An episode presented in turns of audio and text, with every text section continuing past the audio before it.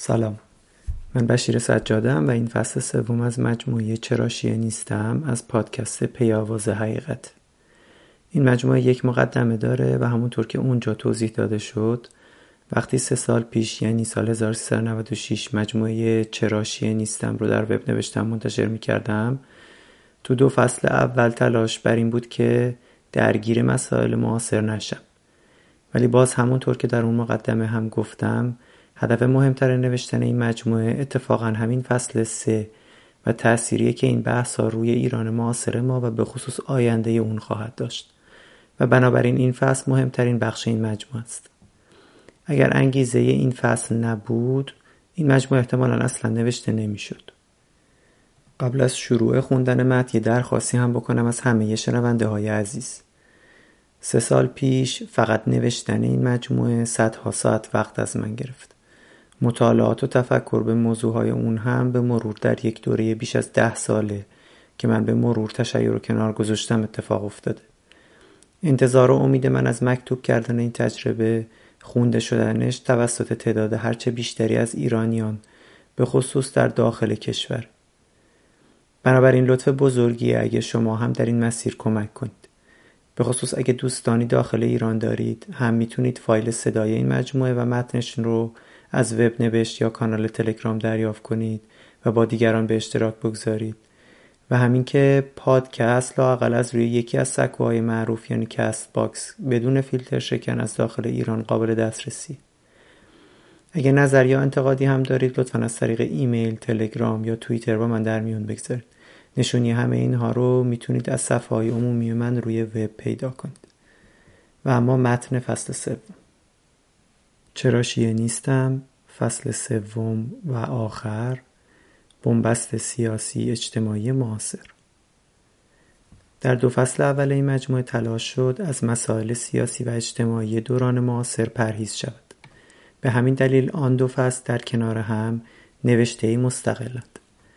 بنابراین برای آن دسته از مخاطبین این مجموعه که تلاش دارند حقانیت شیعه دوازده امامی را صرفا از دیدگاه تاریخی و قرآنی بررسی کنند احتمالا همان دو فصل کافی باشند و امیدوارم مفید هم بوده باشند ولی اگر بحث این فصل آخر یعنی تغییرات و مشکلات سیاسی اجتماعی ایران در بیش از یک قرن گذشته و نقش باورهای شیعه دوازده امامی در آن مد نظر نبود شاید این مجموعه اصلا نوشته نمی‌شد. به بیان دیگر بخش بزرگی از انگیزه نوشتن این مجموعه تشریح موانعی است که درک شیعه دوازده امامی از حکومت و قانون در عصر معاصر ایجاد کرده است و زنگ خطری که نویسنده احساس می کند بار دیگر عدم درک عمیق این موانع آینده تغییرات در ایران را هم ابهام آمیز می کند. به این موضوع در انتها باز می گردم ولی همینجا تأکید کنم که این نگرانی و انگیزه به این مفهوم نیست که بحث دو فصل قبل مهم نیست. برعکس برای گذاری که در پایان این فصل مطرح شده درک آن دو فصل قبل نقش بنیادی دارد. به علاوه از دیدگاه شخصی و نه اجتماعی بحث اصلی همان موضوعهای مطرح در دو بخش قبل است. در این فصل دو موضوع اصلی بررسی می شود موضوع اول اینکه برداشت شیعی از خلافت و حکومت در دوران پس از امامان شیعه که برای سادگی آن را دوره غیبت مینامیم در ابتدا به این اندیشه غالب منتهی شد که همه حکومت ها در دوران غیبت قصبیند تا هنگامی که امام قایب ظهور کند و حکومت حق را تشکیل دهد. بعد از مدتی به خصوص از دوران صفویه به بعد که حکومتهایی با رنگ و بوی تند شیعی شکل گرفت علمای شیعه کم کم به سمت این اندیشه رفتند که در دوره غیبت حکومت به شرطی قاسبانه نیست که در آن نائب امام یا خود در صدر بنشیند یا مجوز حکومت برای دیگران صادر کند. یعنی به نوعی برداشت های مختلف از ولایت فقیه. تقریبا هر کجای این طیف گسترده را که در نظر بگیریم مانعی جدی برای تشکیل حکومتی مبتنی بر مردم سالاری، آزادی و برابری خواهیم داشت. حکومتی که برای سادگی در این متن حکومت عادلانه نامیده شده است. این پانوشته سه در مورد بحث حکومت عادلانه رو من می‌خونم. شاید موضوع کمی روشنتر بشه. بحث مفصل بر سر این که حکومت عادلانه چگونه است فراتر از این نوشته است. به طور خلاصه نوعی از حکومت منظور است که در آن هدف اصلی حکومت بهبود وضعیت همه شهروندان است نه یک گروه خاص طبیعی است که منظور از وضعیت بهتر از نظر شهروندان مختلف متفاوت است و تنها مبنای تصمیم گیری نظر یکایک این شهروندان در تعیین اولویت های حکومت است. به بیان دیگر دموکراسی یا حکومت اکثریت شرط لازم برای چنین حکومتی است ولی شرط کافی نیست. چرا که در کنار آن همین اکثریت باید به نتیجه رسیده باشد که رعایت حقوق اقلیت و امکان اکثریت شدن نظر اقلیت با فراهم کردن امکان اعلام آزادانه نظرات در جامعه میسر است. می توان برای پرهیز از شرح مفصل به مدخل good governance در ویکیپدیای انگلیسی ارجاع داد. هرچند در مورد همین مفهوم هم نظرات مختلفی وجود دارد. شاید تعریف سازمان ملل از این مفهوم به خصوص محوریت اندیشه حقوق بشر حکومت قانون تقویت مردم سالاری آزادی بیان و شفافیت عملکرد دولت نزدیکترین توصیف به آنچه باشد که در این نوشته به نام حکومت عادلانه در نظر گرفته شده است. پایان پانوشته سه. موضوع دوم این است که در تشیع دوازده امامی شریعت و فقاهت نقشی محوری دارد و از همین رو تقریبا در همه نظریه های سیاسی اصلی شیعی پیروی قانونگذاران از شریعت شرط لازم برای حقانیت آن است. این اصل فراگیر و مهم هم یکی از بزرگترین ضربه ها را به انقلاب مشروطه یعنی 1285 هجری خورشیدی وارد کرد و هم انقلاب ضد استبدادی 1357 را به انحراف کشاند. مدعای من این است که آنچه به عنوان قوانین اجتماعی این شریعت مطرح است در موارد متعددی با اصول حکومت عادلانه در تناقض است و فراتر از آن پیروی از بعضی از این قوانین اجتماعی شریعت در دوران معاصر غیر اخلاقی است. به گمان من طرح این تناقض ها در فضای عمومی بدون تعارف و به شکل سریح برای حرکت در مسیری که شاید به حکومت عادلانه منتهی شود ضروری است. وگرنه مادام که از طرح این مشکلات به بهانه عملگرایی یا سیاستکاری اجتناب شود امیدی به رسیدن به حکومتی عادلانه در ایرانی با اکثریتی شیعی نخواهد بود. نهایتا به ارتباط این دو موزل با کنار گذاشتن تشیع اشاره خواهد شد و تبیین اینکه چطور این دو مشکل نتیجه طبیعی نگاه شیعی به وقایع سه قرن اول هجری است. داستان تجربه نویسنده در این مسیر این بار از ابتدا به انتها به اختصار شهر داده خواهد شد و در این شهر به دلایل دیگری که سبب نوشته شدن این مجموعه شد هم اشاره می شود. چون در این فصل هم از تاریخ هجری شمسی استفاده میشه بعضی جاها هم هجری قمری. من این پانوشته چهار رو می‌خونم که یه شهودی نسبت به این تاریخ ها داشته باشیم. پانوشته چهار. مانند فصل های گذشته این مجموعه هر جا به تاریخ هجری اشاره می شود منظور هجری قمری است. هر جا منظور هجری خورشیدی باشد لفظ خورشیدی قید می شود. مگر اینکه از سیاق متن و تاریخ های دیگر این موضوع روشن باشد. به طور خاص هرچه از تاریخ مشروطه به بعد نقل می شود عمدتا با استفاده از تاریخ شمسی است و قبل از آن معمولا قمری. برای اینکه شهودی از رابطه این دو تاریخ در طول این فصل داشته باشیم اشاره به وقایع زیر با های مختلف مفید است. فتح تبریز توسط شاه اسماعیل که به نوعی شروع سلسله صفویه است در سال 907 هجری مطابق با 880 خورشیدی و 1501 میلادی است. تاجگذاری آقا محمد خان قاجار در استراباد در سال 1210 هجری مطابق با 1176 خورشیدی و 1797 میلادی است. امضای فرمان مشروطیت به دست مزفر شاه قاجار در سال 1324 هجری مطابق با 1285 خورشیدی و 1906 میلادی است. تاریخ این نوشته پاییز سال 1439 هجری مطابق با 1396 خورشیدی و 2017 میلادی است. پایان پانوشته چهار پس من یه بار دیگه اشاره می‌کنم که در طول این فصل به این دوتا موضوع اصلی خوبه که همیشه توجه داشته باشیم. به خصوص این موضوع دوم و نقش محوری شریعت در قانونگذاری که در واقع یه جوری توجیه کننده همون موضوع اول و نقش خاص فقها در حکومت هم هست. اینجا در متن یه عکسی از خمینی در همون هواپیمایی که داره به ایران برمیگرده قرار داده شده بود و یه قسمت از اون کتاب معروف ولایت فقیهش نقل شده بود که فکر می‌کنم سال 1349 برای اولین بار منتشر شده بود. این قسمت از متن اینطوری هست. فرق اساسی حکومت اسلامی با حکومت‌های مشروطه سلطنتی و جمهوری در همین است. در اینکه نمایندگان مردم یا شاه در این گونه رژیم ها به قانون گذاری می پردازند. در صورتی که قدرت مقننه و اختیار تشریعی در اسلام به خداوند متعال اختصاص یافته است. شارع مقدس اسلام یگان قدرت مقننه است. هیچ کس حق قانون گذاری ندارد و هیچ قانونی جز و حکم شارع را نمی‌توان به مورد اجرا گذاشت.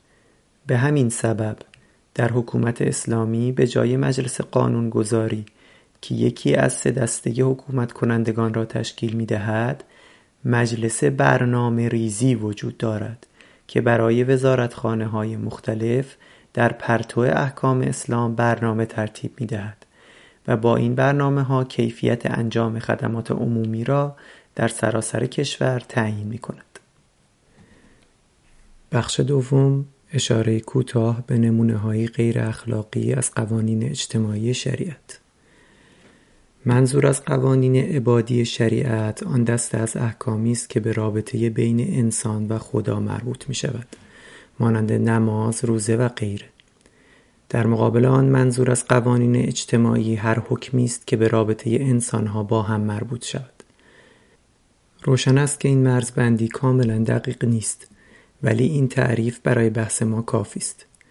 یک ادعای بنیادی در این نوشته این است که تعدادی از احکام اجتماعی شریعت به مفهوم مرسوم آن غیر عادلانه است و عمل به آن در دوران معاصر غیر اخلاقی است به چند نمونه زیر توجه کنید این موارد به شکل مختصر فهرست شده و دو مورد اول یعنی ارتداد و بردهداری کمی مفصلتر در این نوشته پنج سال پیش همین وب نوشت بررسی شده است. قبل از این مثال ها من اشاره بکنم به پانوشته پنج و مفهوم مرسوم شریعت. پانوشت پنج منظور از شریعت در اینجا بیشتر تعبیر دوازده امامی یا جعفری از شریعت است. در همین محدوده هم البته تنوع دیدگاه ها زیاد است و باز منظور وجه غالب است. به خصوص آنچه تفکر سنتی حوزه های علمی مانند حوزه قوم و نجف است باید توجه کرد که خیلی از نظرات جدید و به اصطلاح مدرنی که به اسم شریعت مطرح می شود بدون تغییر در بعضی از مبانی روش اصولی در استخراج احکام شریعت ممکن نیست. به خصوص در مواردی که نص سریح موجود باشد. منظور از نص یا موردی تشریعی در قرآن است که معنیان روشن باشد یا گفته و عمل کردی از پیامبر و امامان که باز معنای آن روشن باشد. در بعضی از مثالهای این بخش به شواهد منسوس اشاره شده است. باید توجه کرد که برخلاف بزرگ نمایی هایی که در مورد نقش عقل در استخراج احکام می شود ادعاهایی که بیشتر جنبه تبلیغاتی دارد دست فقیه اصولی در مواردی که نص سریح وجود دارد بسیار بسته است و دلیل رسیدن به این احکام غیرعادلانه یا حتی غیر منطقی معمولا همین تصریحات بیش از هزار سال پیش است. پایان پانوشت پنج. و اما مثال ها ارتداد. مردی که بعد از بلوغ اظهار اسلام کرده باشد در صورت تغییر دین باید اعدام شود. با کمی تفاوت در جزئیات مربوط به وضعیت مسلمانی والدین. البته تعریف مرتد گاهی خیلی گسترده تر است و حتی ممکن است انکار ضروری مذهب را هم شامل بشود.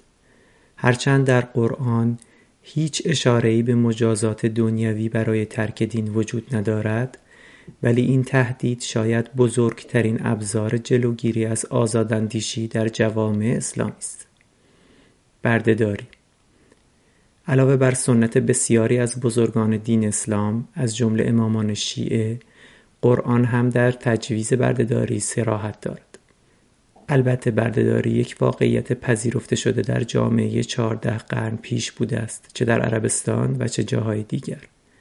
و در قرآن مانند خیلی از احکام اجتماعی دیگر با اندکی تعدیل اصطلاحا امضا شده است. ازدواج دختر خردسال. همانطور که در بخش احکام و اسلام فقاهتی فصل دوم این مجموعه اشاره شد هم در سنت پیامبر ازدواج با آیشه هشت یا نه سال نقل شده است و هم فقهای بسیار تأثیرگذار در دوران معاصر تلزز جنسی حتی از دختر شیرخواره را البته بدون دخول مجاز دانستند نابرابری مسلمان و غیر مسلمان. در بعضی از احکام اجتماعی شریعت مسلمان و غیر مسلمان نابرابرند. شاید معروف ترین مثال آن در مورد حکم قصاص قتل باشد که اگر غیر مسلمانی مسلمانی را بکشد قصاص می شود ولی اگر مسلمان مرتکب قتل غیر مسلمان شود قصاص نمی شود این حکم همواره در قوانین جزایی جمهوری اسلامی ایران وجود داشته است. نابرابری زن و مرد. در این مورد فراوان صحبت شده. و شاید نیاز چندانی به یادآوری نباشد.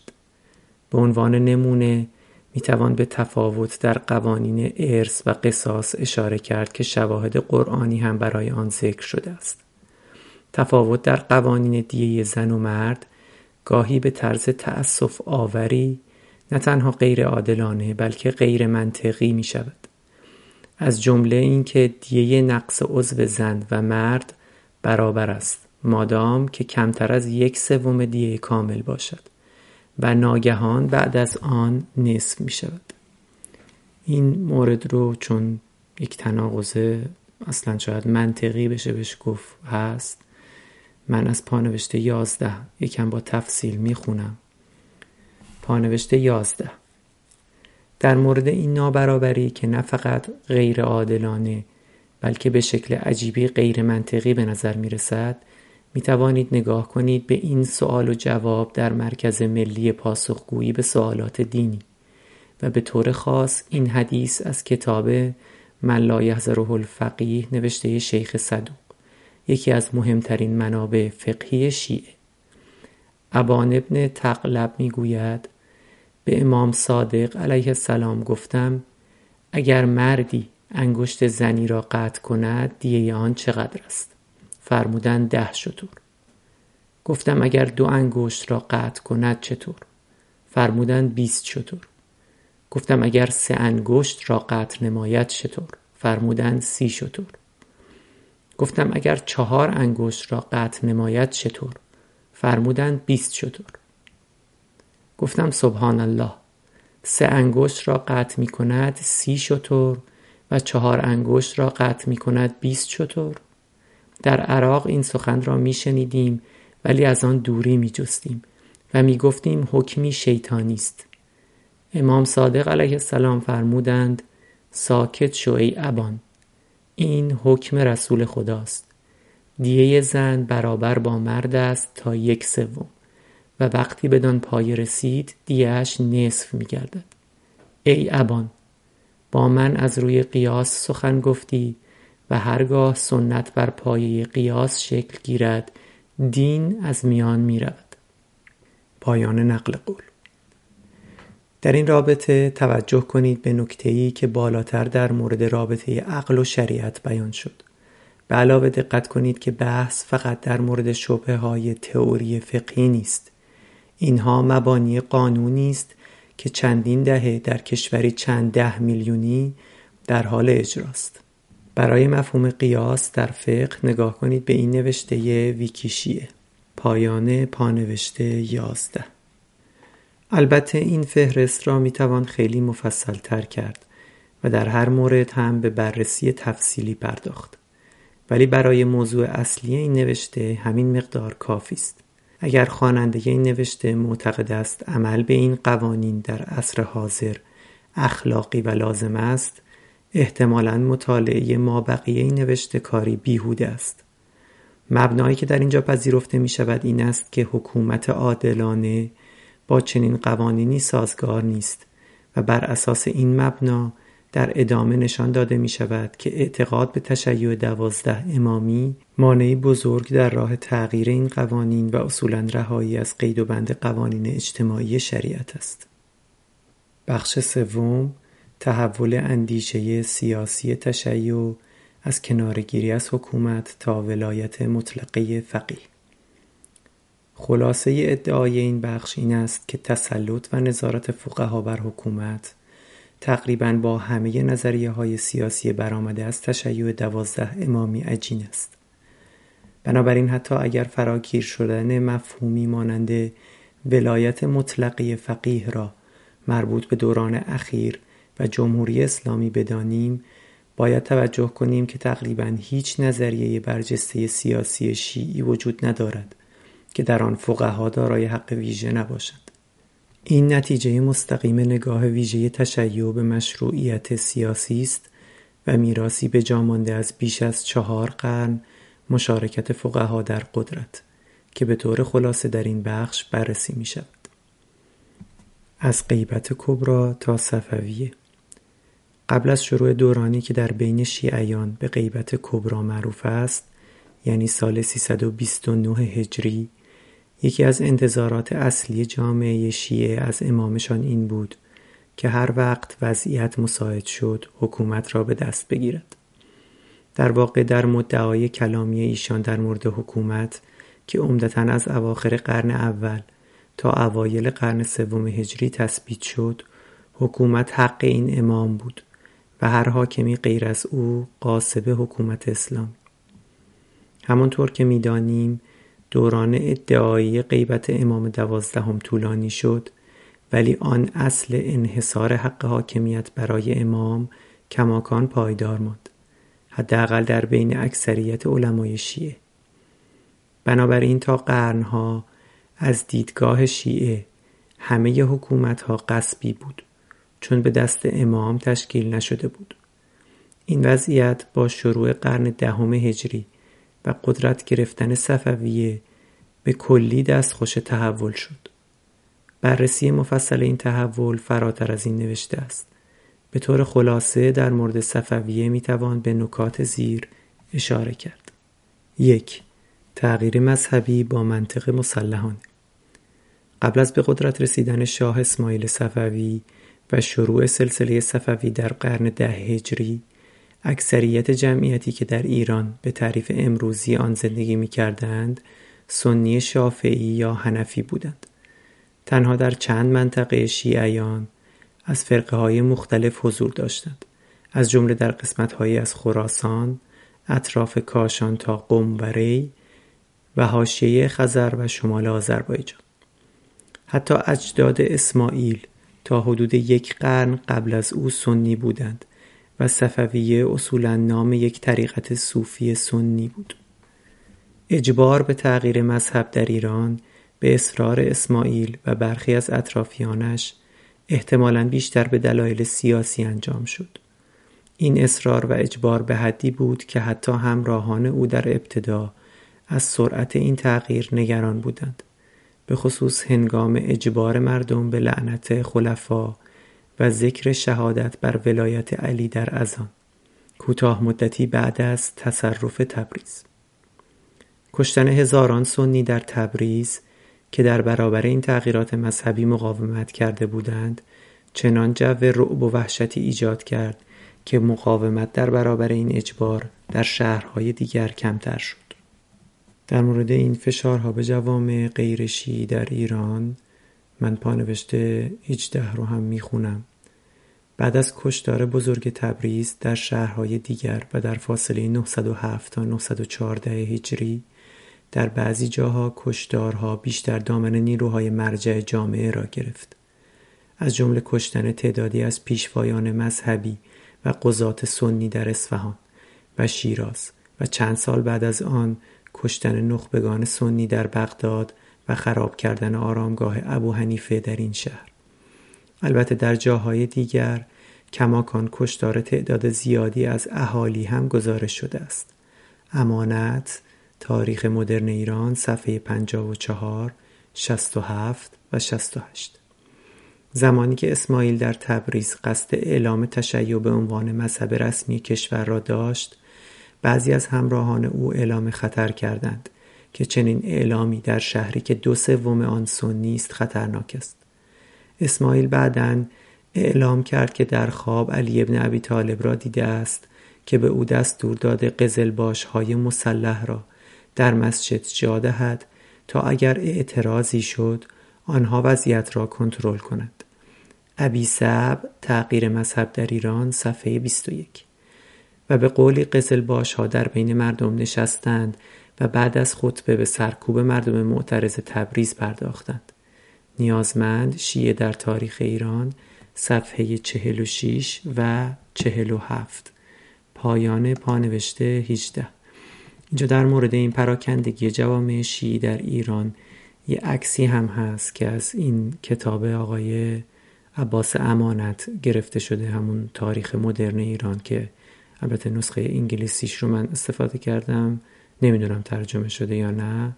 به اسم ایران مادرن هیستوری و این تصویر رو هم با اجازه خود ایشون اینجا در متن قرار دادم. از کتاب گرفته شده.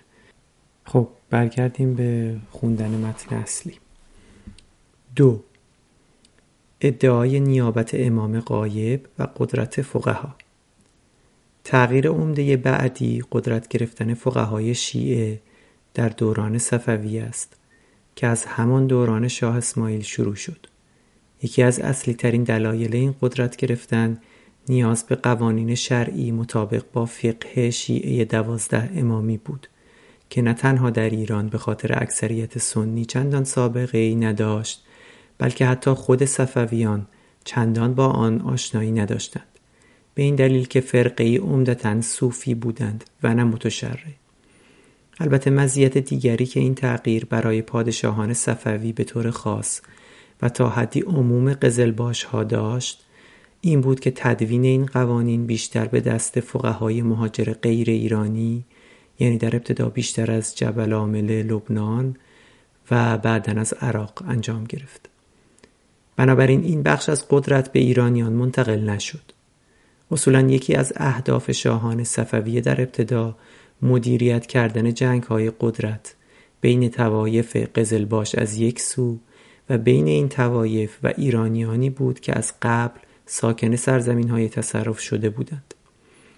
در این بین شاه اسماعیل و فرزندش تهماسب در طول نزدیک به هشتاد سال پادشاهی با وارد کردن علمای شیعه غیر ایرانی به این جنگ قدرت از حمایت علمایی برخوردار شدند که بیشتر به صفویه مدیون بودند تا جمعیت ساکن ایران یا قزلباش ها به هر حال مستقل از اینکه علمای شیعه چرا و چگونه به قدرتی قابل توجه دست یافتند توجه به ابعاد این قدرت از همان دهه های اول قدرت صفوی ارتباط مهمی با بحث ما دارد. تبری شیعه از حکومت و قدرت سیاسی در دوران غیبت. آنقدر گسترده بود که ایشان حتی برگزاری نماز جمعه را در این دوران تعطیل کردند. از دوران صفویه علمای مهاجر از یک سو از مواهب اقتصادی که توسط شاه صفوی به آنها اهدا شد بهرهمند شدند و از سوی دیگر مرحله به مرحله از تفکر قبلی سیاسی تشیع فاصله گرفته و به مشروعیت سازی برای شاهان صفوی پرداختند یکی از تأثیرگذارترین این علما فقیهی معروف به محقق کرکیست که در دوره شاه اسماعیل و فرزندش تحماسب به ایران می آید. شاه تحماسب تا آنجا پیش می رود که کرکی را در فرمانی سراحتا به عنوان نائب امام به رسمیت می شناسد. البته قبل از این فقهای شیعه مقام نیابت از امام را برای خود در مسائل فقهی قائل بودند. ولی در این دوران این مقام نیابت بودی سیاسی پیدا کرد و ابعاد اقتصادی آن هم به مراتب توسعه یافت. شرح فعالیت های کرکی در حمایت از نظام نوین شیعی مفصل است. او از جمله نظراتی دارد برای احیای نماز جمعه در زمان غیبت. از جمله تأکید بر این شرط که نماز در صورتی باید برگزار شود که فقیهی که شرایط نیابت امام قایب را دارد حاضر باشد. یا وقتی برای مراسم لعنت کردن خلفا و آیشه مبنای مذهبی نیاز بود کرکی در رساله این وظیفه را به انجام رساند. در مقابل هم شاه تحماسب چنان موقعیتی به محقق کرکی داد که او را حتی سزاوارتر از خودش بر سلطنت دانست.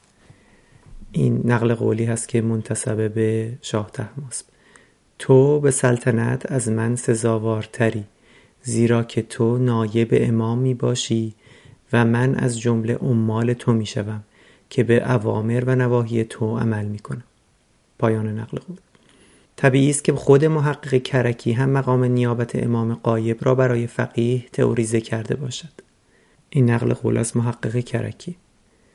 فقها و دانشمندان امامی اتفاق کردند که فقیه عادل امین که جامعه شرایط فتوا باشد فقیهی که از او به مجتهد در احکام شرعی تعبیر می شود نایب امامان شیعه است. در حال غیبت در تمام آنچه که یک امام در راستای حکومت می تواند انجام دهد. و البته ادعی از اصحاب کشتن و جاری کردن حد را استثنا کردند. پایان نقل قول. اقتدار و امتیازات ویژه فقهای شیعی کم و بیش در کل دوره صفویه برقرار است. هرچند بسته به نظرات پادشاه و البته قدرت او این امتیازها و اقتدار در دوره هایی کم یا زیاد می شود 3. خصومت های سنی در شرق و غرب و کشتارهای مذهبی. سخن از رواج تشیع در ایران و دوره صفویه بدون اشاره به سلسله های سنی در شرق و غرب ایران ناقص است. شاید در کنار تأثیر بزرگ و بلند مدتی که قدرت گرفتن علمای شیعه در ایران پنج قرن گذشته داشته میراث بزرگ دیگر صفویه همین خصومت مبتنی بر اعتقادات مذهبی است که به سادگی می‌توان آثار مخربش را در همین دوره معاصر هم مشاهده کرد. در مقابل سنی کشی های شاه اسماعیل می‌توان از یک طرف به حکومت عثمانی در غرب و شروع فشار مضاعف به اقلیت های شیعی از جمله جنایت های سلطان سلیم اول اشاره کرد و از طرف دیگر در سمت شرق به حکومت ازبک ها و دامن زدن به این خصومت مذهبی. شروع عهد قاجار تا قبل از مشروطه. تغییر مذهبی ایران و قدرتی که عهد صفوی برای فقهای شیعی ایجاد کرد هرچند در دوره های مختلف بعدی از جمله در دوران نادرشاه ممکن است گاهی دچار افول شده باشد ولی هیچگاه به کلی از بین نرفت. به خصوص با قدرت گرفتن قاجاریان در قرن دوازدهم هجری این قدرت دوباره احیا شد. به خصوص در دوره فتحعلی شاه.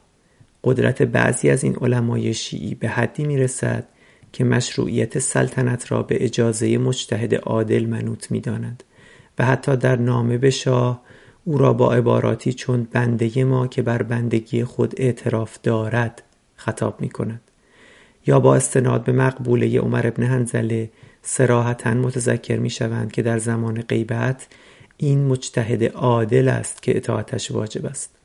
هرچند این اشارات تفاوت چندانی با نظریه های متأخر ولایت فقیه ندارد ولی معروف است که اولین کسی که این نظریه را تئوریزه کرده احمد نراقی یکی دیگر از حامیان فتحعلی شاه در کتاب اواید الایام است روح الله خمینی هم در کتاب معروفش ولایت فقیه یا حکومت اسلامی به احادیثی که نراقی در این باب جمع آوری کرده اشاره می کند. از مهمترین تغییراتی که در یک قرن اول دوره قاجار در رابطه با قدرت علما شکل گرفت. اول قدرت گرفتن علمای اصولی و سرکوب بقیه نهله های فکری حتی شیعی است. از آن مهمتر شکلگیری تدریجی مفهوم اجتهاد و تقلید. در این رابطه دو سویه هر شیعی یا مجتهد است و خودش می‌تواند احکام دین را از منابع اولیه استخراج کند یا در غیر این صورت باید از یک مجتهد دارای شرایط لازم تقلید کند. شایان ذکر است که قدرت اقتصادی علمای شیعه هم در دوره قاجار دوباره مستحکم می شود که هم به واسطه کمک ها و هدایای خاندان قاجار است و هم درآمدهای مذهبی و کنترل اوقاف. بررسی این موضوع فراتر از این نوشته است. ولی توجه به این قدرت اقتصادی در مطالعه اتفاقات اجتماعی و سیاسی چند قرن گذشته ایران مهم است. انقلاب مشروطه. بررسی دوره انقلاب مشروطه نقشی کلیدی در رابطه با اهداف این فصل دارد. این بررسی با جزئیات بیشتر و با کمی تفصیل تاریخی در ادامه در بخش بعدی آمده است. در اینجا فقط به مواردی در ارتباط با موضوع این بخش اشاره می شود. یعنی حقوق ویژه‌ای که فقها برای خود در مناسب حکومتی قائلند. تمرکز اصلی هم در اینجا بر علمای موافق مشروطه است نه آنها که مخالف بودند. میرزای ناینی محمد حسین ناینی معروف به میرزای ناینی یکی از مهمترین علمای طرفدار مشروطه بود. که در زمان مشروطه ساکن عراق بود و بعدها از مراجع تقلید زمان خودش شد. یکی از مهمترین خدمات او به مشروطه کتاب معروف تنبیه الامه و تنزیه المله است که متنی است به فارسی در تایید انقلاب مشروطه تلاش ناینی در پشتیبانی از مشروطه بی تردید نقش مهمی داشت. در همان مقدار توفیقی که آن نهزت به دست آورد. ولی او هم مانند بسیاری دیگر از طرفداران مشروطه نه از مشروطه برداشت درستی داشت یعنی در مقایسه با سلطنت های مشروطه در اروپا. و نه از بعضی از بنیادی ترین مفاهیمی که منجر به تحولات مردم سالارانه در اروپا شده بود. از آنجایی که شاید بتوان ناینی را مهمترین نظریه پرداز مذهبی مشروطه دانست نگاهی می‌کنیم به بعضی از نظرات او با اندکی تفصیل. یک. ولایت فقیه. حکومت ایدئال در زمان غیبت از دیدگاه ناینی باید به دست نواب عام یا همان مجتهدان اقامه شود. به طور خاص او اشاره می کند که در وظایف حسبیه یعنی اموری که شارع به هیچ وجه راضی به تعطیل شدن آن نیست در زمان غیبت فقیه دارای نیابت امام است و حکومت و نظام جامعه اسلامی از جمله مهمترین امور حسبی است.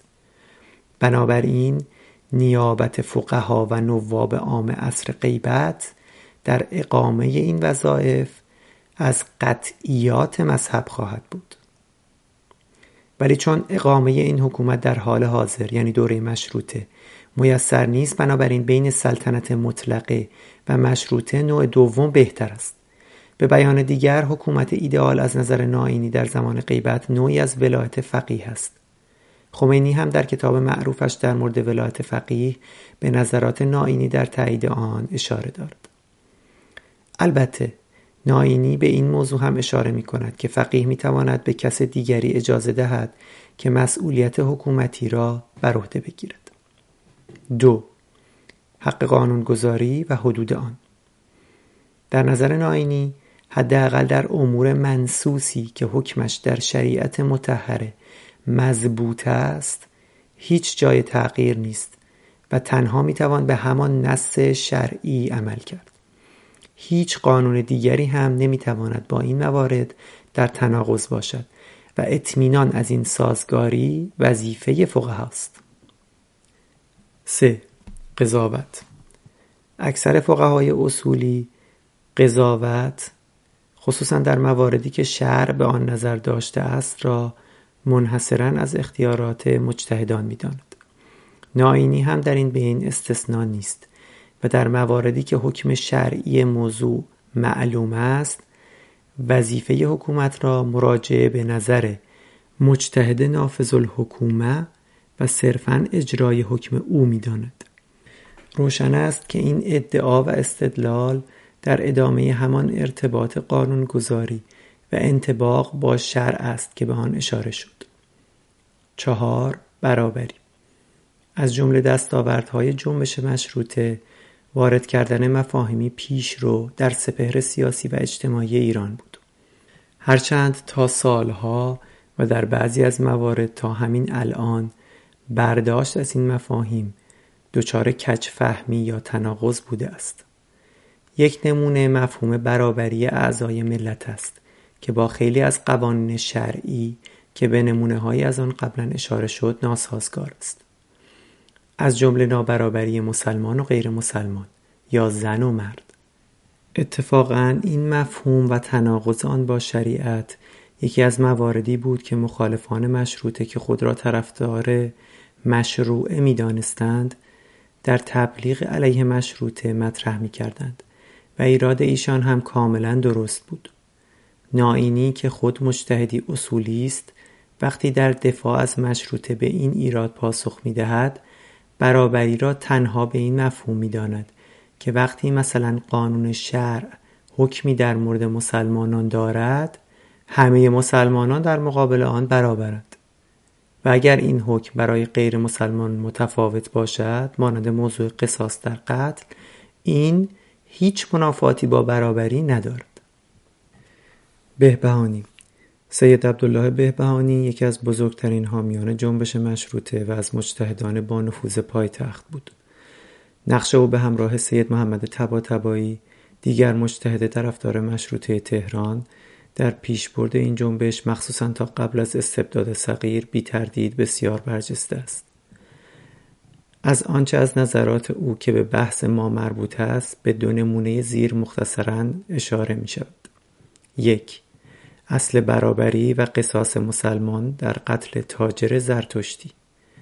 در دی ماه 1286 فریدون زرتشتی یا پارسی که تاجری طرفدار مشروطه بود توسط تعدادی از مخالفان مشروطه و مرتبط با دربار به قتل رسید.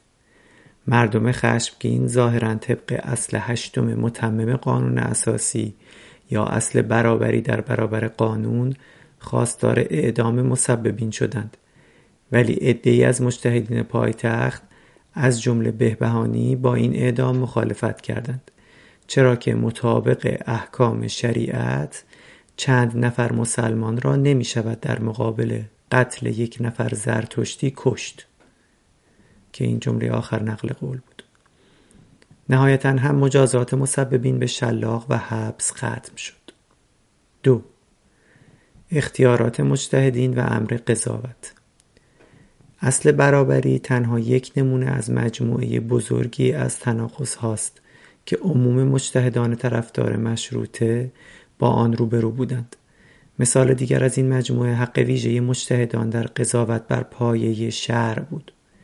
بهبهانی هم از گیر افتادن در این تناقض ها مستثنا نبود و تا آنجا پیش رفت که با هر گونه تلاش مجلس برای محدود کردن اختیارات قضات و اجبار ایشان به پیروی از قانون یکسان مقابله کرد.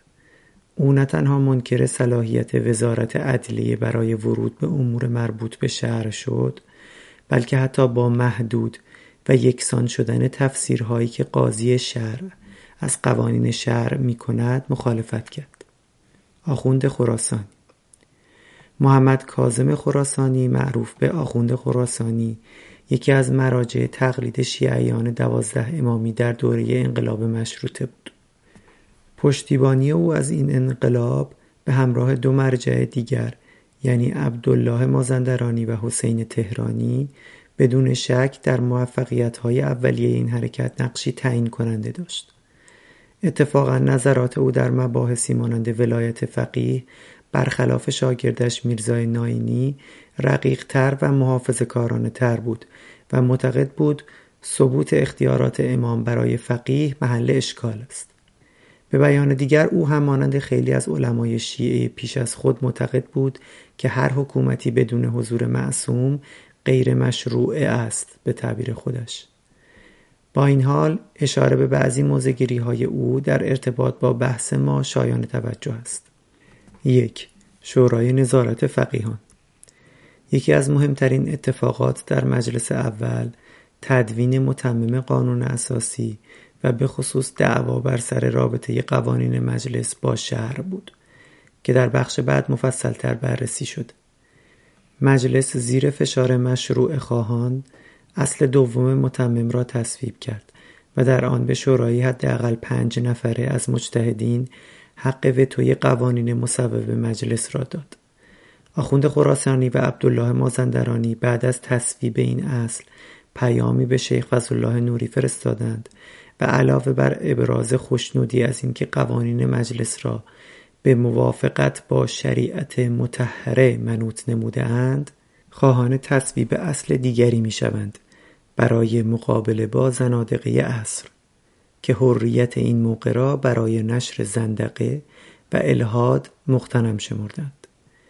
بعد از استبداد صغیر و با تشکیل مجلس دوم یکی از دقدقه های اصلی خراسانی تشکیل همین هیئت نظارت مجتهدان است که در چندین تلگراف به آن اشاره کرده است. دو آزادی اندیشه. از مقابله با زنادقه تا اخراج نماینده مجلس. آزادی به طور عام و آزادی اندیشه به طور خاص هم از جمله آن مفاهیمی است که مانند برابری در برداشت از آن سوء تفاهم جدی بین مشروطه خواهان وجود داشت. آنچه به اختصار می‌توان مدعی شد این است که در حوزه نقد قدرت مستقر از جمله شاه دربار و وابستگان استبداد نهضت مشروطه تغییر قابل توجهی به وجود آورد ولی در حوزه نقد دین و متولیان آن چندان توفیقی نداشت می توان ادعا کرد که قریب به اتفاق مجتهدان مطرح آن دوران چه موافق و چه مخالف مشروطه به هیچ وجه معتقد نبودند که اصل حریت شامل نقد دین و متصدیان آن هم می شود. در مورد آخوند خراسانی قبلا به تذکر او بر مقابله با زنادقه اشاره شد. همانها که به زعم او از آزادی آن عصر سوء استفاده می کردند. درخواست او این بود که این مقابله با افزودن اصلی دیگر جزئی از متمم قانون اساسی شود. مثال های دیگری هم وجود دارد از برخورد او با آزادی بیان در جایی که دین یا متصدیان آن هدف نقدند. اینجا باز من اشاره بکنم که آخوند خراسانی یکی از بزرگترین پشتیبانان جنبش مشروطه هست. وقتی نظرات ایشون به عنوان پشتیبان مشروطه اینطور هست دیگه مخالفین جای خود دارن. یعنی اون کسانی که مشروع خواهی رو اصطلاحا ازش دم می‌زدن. من اینجا پا نوشته 54 رو هم می‌خونم چون این حساسیت نسبت به نقد دین تو مطبوعات رو بهتر روشن می‌کنه. پا نوشته 54 به عنوان نمونه می‌توان به تلگراف آخوند خراسانی به ناصر الملک نائب السلطنه در 1288 خورشیدی اشاره کرد که در آن علاوه بر اشاره مجدد به رعایت اصل دوم متمم قانون اساسی به برخورد با مطبوعات منتقد دین تاکید می شود تا آنجا که ضرر این مطبوعات از اداره استبداد سابق به مراتب اعظم دانسته می شود بخشی از این تلگراف چنین است. اینها نقل قول هست از این تلگراف. هنوز ملت فلک زده از طبعات مقاله منحوسه مندرجه در شماره ششم حبل المتین یومی آسوده نشده که در جریعه مطبوعه تبریز داستان بیهجاب بیرون آمدن زنان را که بالاترین اتهامات مجعوله برای صرف قلوب از این اساس سعادت بود عنوان نموده و برای تصدیق آن مفتریات چه خوب سند به دست می دهد. بدیهی است ضرر این گونه دشمنان دوست نمای که به واسطه کمال بیدینی یا به تحریک اعادی به موجبات صرف قلوب همت گماشتند از اداره استبداد سابق به مراتب اعظم و دفعشان اهم و اندک مسامحه در این باب چون خیانتی است عظیم. لحاظا هیچ مترقب نخواهید بود. پایان نقل قول. برای متن کامل نگاه کنید به کدیور سیاست نامه خراسانی صفحه 253 تا 255 ماجرای تعطیلی روزنامه تاثیرگذار حبل المتین بعد از استبداد صغیر مربوط به همین مقاله است که در این تلگراف بان اشاره شده در این مقاله که در زمان محاکمه و اعدام شیخ فضل الله نوری نوشته شده یعنی مرداد 1288 چند ماه قبل از این تلگراف.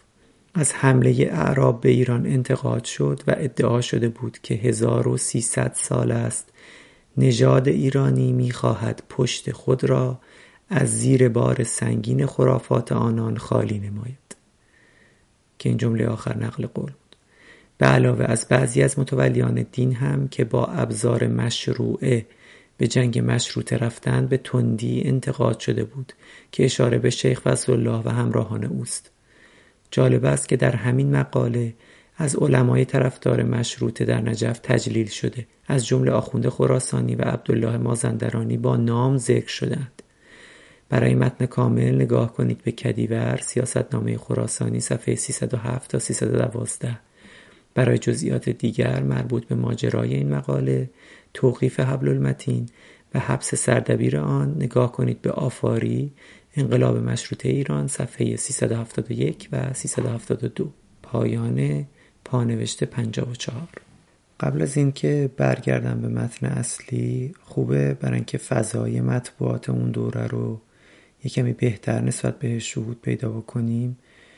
به پانوشته شماره 53 هم یه اشاره بکنم که نشون میده مطبوعات چه حد زیادی از آزادی رو داشتن و تحمل می شدن مادامی که وارد حوزه دین نمی شدند. پانوشته 53 به گمان من در حوزه آزادی اندیشه و بیان در دوران نهضت مشروطه دو معیار اصلی برای محک زدن وجود دارد. یکی نقد قدرت شاه و وابستگان به استبداد سابق و دیگری نقد دین و متولیان دین. در حوزه اول انصافا می‌توان مدعی شد که پیروزی انقلاب مشروطه گشایشی عظیم ایجاد کرد و مطالب بسیاری از روزنامه ها و اعلامیه های این دوره را می‌توان به عنوان شاهد مطرح کرد. در واقع این شاید چیزی فراتر از آزادی در نقد قدرت بود. و در بعضی موارد تبدیل به هرج و مرج و خشونت طلبی شده بود. به عنوان نمونه می‌توان به بعضی از مطالب روزنامه ها در ترویج خشونت علیه اردوگاه محمد علی شاه اشاره کرد. مثلا ماجرای قتل امیل سلطان. صدر اعظم محمد علی شاه در سال 1286 خورشیدی و دفاع از تروریست های عامل این قتل و حتی تهدید به قتل شاه این مطالب منتشر می‌شد بدون اینکه روزنامه ها و نویسندگان آن با مشکل چندانی مواجه شود. ولی در همان حال اگر اندک اعتراضی به روحانیون می‌شد که بعد از این لازم نیست نه به زور چوب نه با تجشم یعنی همون تکلف استدلال و نه با تازیانه طریقت کمال منتظره ما را به ما معرفی فرمایید شما فقط اجازه بدهید که ما در تمیز و تشخیص کمال خودمان به شخص مختار باشیم. در آن صورت روزنامه ای که این مطالب را منتشر کرده بود باید در شماره های بعدی به عذرخواهی و توضیح مواضعش می پرداخت و تأکید بر اینکه نویسندگان در بیش از صد موقع دوازده نمره روزنامه به مسلمان و جعفری مذهب بودن خود اعتراف کردند. همه این مثال ها مربوط به شماره های نزدیک به هم از روزنامه سور اسرافیل است. به نقل از آجودانی مشروطه ایرانی صفحه 135 تا 142 آجودانی مثال های دیگری هم ارائه می کند که تا چه حد مشروط خواهان غیر مذهبی باید در بیان ایدئال هایشان تعدیل و احتیاط به خرج می دادند تا مبادا صدای متولیان دین به اعتراض بلند شود. البته این رو هم اشاره بکنم که این قسمت هایی که از سور اسرافیل خوندم مربوط به قبل از استبداد صغیر هست و خب می‌دونیم جهانگیر خان سور اسرافیل در ابتدای همون دوره استبداد صغیر در باغ شاه به دستور خود شاه کشته شد. خب برگردیم به متن و ادامه نظرات آخوند خراسان. در مجلس از میان معدود نمایندگانی که جرأت و تا حدودی توانایی نقد و مقابله با مجتهدین را داشتند می‌توان به حسن تقیزاده اشاره کرد. او از جمله چند نماینده است که در مخالفت با همان اصل دوم متمم قانون اساسی در مجلس اول صحبت کرد. بعد از استبداد صغیر و تشکیل مجلس دوم دعوا بین این دو برداشت از مشروطه یعنی مجتهدان و نیروهای حامی آنها از یک طرف و رهبران متمایل به جدای دین از سیاست از طرف دیگر در مشاجرات تقیزاده و بهبهانی تجلی پیدا کرد که به عاقبت تلخی منتهی شد که قطعا به ضرر مجلس و نهزت مشروطه بود. قصدم از بیان این مقدمات رسیدن به این فتوای آخوند خراسانی و عبدالله مازندرانی است.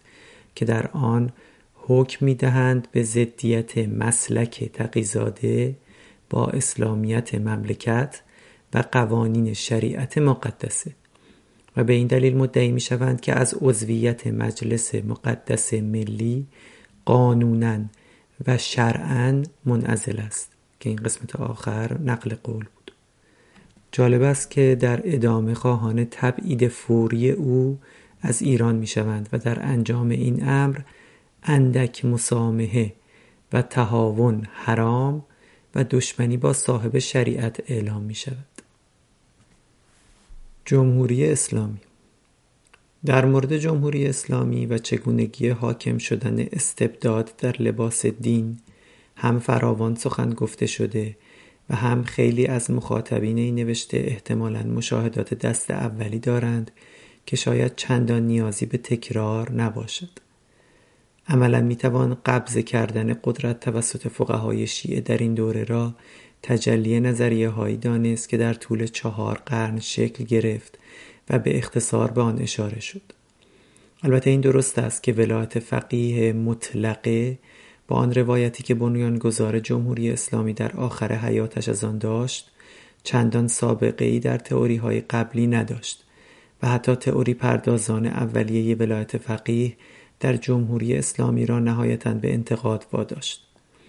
ولی گنجاندن اصول مربوط به حقوق ویژه فقها در اولین قانون اساسی جمهوری اسلامی مصوبه 1358 خورشیدی نه تنها اتفاقی نبود بلکه برای هر کس با کمی آشنایی با نظریه های سیاسی شیعه در چند قرن گذشته از جمله سخنان و نوشته های روح الله خمینی کاملا قابل پیش بینی بود.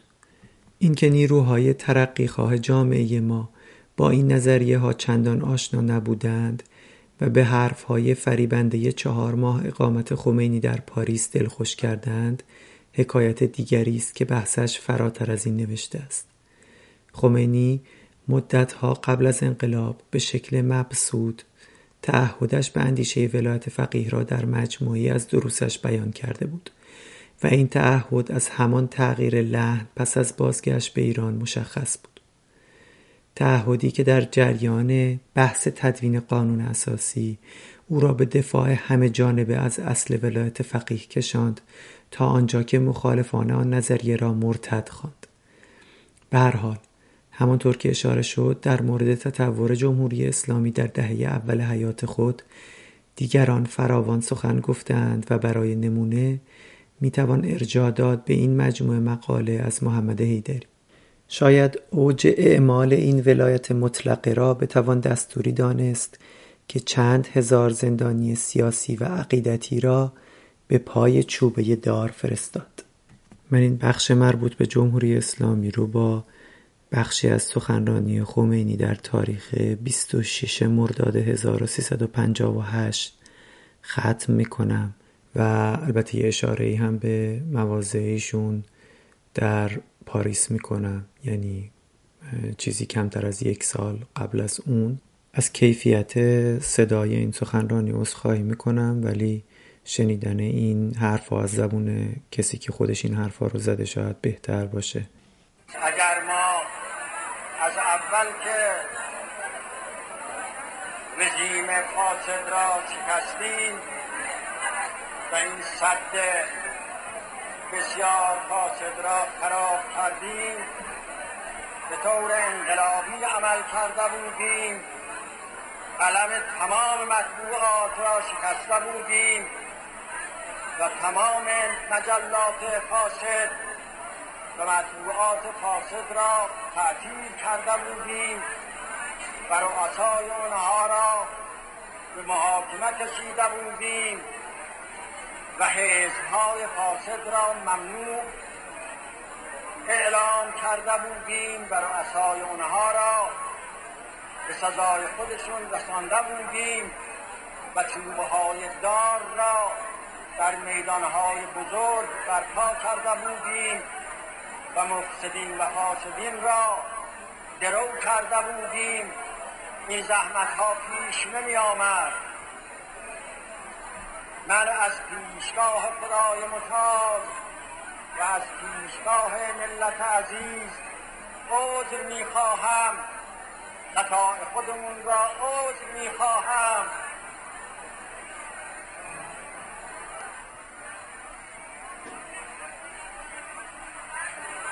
ما مردم انقلابی نبودیم. اگر ما انقلابی بودیم اجازه نمی‌دادیم اینها اظهار وجود کنند. تمام احزاب را ممنوع اعلام می کردیم تمام جبهه ها را ممنوع اعلام می کردیم یک حزب و اون حزب الله حزب مستضعفین.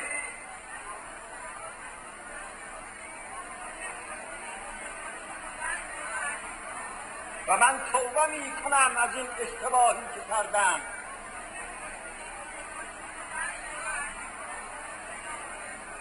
و من اعلام می کنم به این قسط های فاسد در سرتاسر سر ایران و اگر سر جای خودشون ننشینند ما به طور انقلابی با اونها عمل می‌کنیم. توجه کنیم که این حرف ها حدود هفت ماه بعد از انقلاب است. و خوبه که این حرف ها رو مقایسه کنیم با مواضع ایشون کمتر از یک سال قبل در پاریس که اینجا من پانوشته 61 رو در این مورد می‌خونم و این بخش رو تموم می‌کنیم. پانوشته 61 در فاصله مهر تا بهمن 1357 خورشیدی که خمینی در پاریس اقامت داشت مصاحبه های فراوانی با رسانه های جهانی داشت که در آن تصویری لیبرال و دموکراتیک از حکومت آینده ایران ارائه کرد بدون هیچ اشاره مستقیمی به مسائلی مانند ولایت فقیه. به عنوان نمونه با قیام انقلابی ملت شاه خواهد رفت و حکومت دموکراسی و جمهوری اسلامی برقرار می شود مصاحبه با تلویزیون اتریش ده آبان 1357 این به نقل از کتاب مرحوم بازرگان هست. انقلاب ایران در دو حرکت صفحه 51 البته من منبع همه نقل قولهای بعدی رو نمیگم هر کی بخواد می‌تونه به متن مراجعه کنه و ببینه مورد بعدی. ممکن است دموکراسی مطلوب ما با دموکراسی هایی که در غرب هست مشابه باشد. اما آن دموکراسی که ما می‌خواهیم به وجود آوریم در غرب وجود ندارد. دموکراسی اسلام تر از دموکراسی غرب است. مصاحبه با تلویزیون هلند 14 آبان 1357 دولت اسلامی یک دولت دموکراتیک به معنای واقعی است. هر کس می تواند اظهار عقیده خودش را بکند و دولت اسلامی منطق را با منطق جواب خواهد داد. و اما من هیچ فعالیت در داخل دولت ندارم. و به همین نحو که الان هست وقتی هم که دولت اسلامی تشکیل شود نقش هدایت را دارم. مصاحبه با خبرنگاران از کشورهای مختلف 18 آبان 1357 هر فردی از افراد ملت حق دارد که مستقیما در برابر سایرین زمامدار مسلمین را استیزاه کند و به او انتقاد کند و او باید جواب قانع کننده دهد. و در غیر این صورت اگر برخلاف وظایف اسلامی خود عمل کرده باشد خود به خود از مقام زمامداری معزول است. مصاحبه با خبرنگار ایتالیایی 19 دی 1357 مورد بعد احزاب آزادند که مخالفت با ما یا با هر چیزی بکنند. مادامی که اقداماتشان مضر به کشور نباشد. مصاحبه با مجله آلمانی اشترند 26 دی 1357 برای مثال های فراوان دیگر نگاه کنید به کدیور حکومت ولایی صفحه 170 تا 177 البته در این مصاحبه ها اشاره های غیر مستقیمی به نقش نظارتی فقها هست که نمونهش را در بالا هم می‌توان دید شاید اگر در شور انقلابی آن دوران این سوال نادیده گرفته نمی‌شد که زمانت اجرایی این نظارت چیست درک انقلابیان از اندیشه های رهبر انقلاب بهتر می‌شد. به هر حال توجه به این نکته هم مفید است که اصولا عبارت متناقض جمهوری اسلامی در ابتدای همین دوران و در همین مصاحبه ها اختراع شد. تا قبل از آن اندیشه های سیاسی خمینی حول مفهوم حکومت اسلامی و چگونگی آن بود. نگاه کنید به کدیور حکومت ولایی صفحه 170 و 171 پایان پانوشته 61 خلاصه ای از بررسی جامع نظریه های مختلف دولت در تشیع. ممکن است کسی مدعی شود که آنچه من در اینجا انتخاب کرده ام یک نمونه جانبدارانه باشد که در آن فقط مواردی از نظریه های حکومت در فقه شیعه مطرح شده که برای فقیه اختیارات ویژه قائلند برای رفع این شبهه در اینجا خلاصه ای از بررسی جامع محسن کدیور از نظریه های دولت در فقه شیعه را با توجه به موضوع این بخش فهرستوار مرور می کنیم. یک سلطنت مشروعه فقها دارای ولایت انتصابی در امور حسبیه یا شرعیاتند از جمله قضاوت و اجرای حدود و تعذیرات این معنا از ولایت فقیه از ضروریات فقه شیعه است و همانطور که اشاره شد اختلاف تنها در حدود این امور حسبی است. دو ولایت انتصابی عامه فقیهان. ولایت در اینجا به معنی تصدی امور دیگران و صاحب اختیار بودن از نوع حکومتی است. از دیدگاه این نظریه در زمان غیبت ولایت جامعه بشری از سوی شارع مقدس مستقیما و بلا واسطه مردم به فقیهان عادل تفویض شده است که این جمله آخر نقل قول هست. سه ولایت انتصابی عامه شورای مراجع تقلید. در این نظریه به جای یک نفر به عنوان ولی فقیه شورایی از مراجع تقلید ولایت امر و تصدی امور امت را به عهده می‌گیرد. چهار ولایت انتصابی مطلقه فقیهان. این نظریه نوع توسعه یافته ولایت انتصابی عامه فقیهان است که به ویژه قلمرو ولایت در آن گسترده تر است.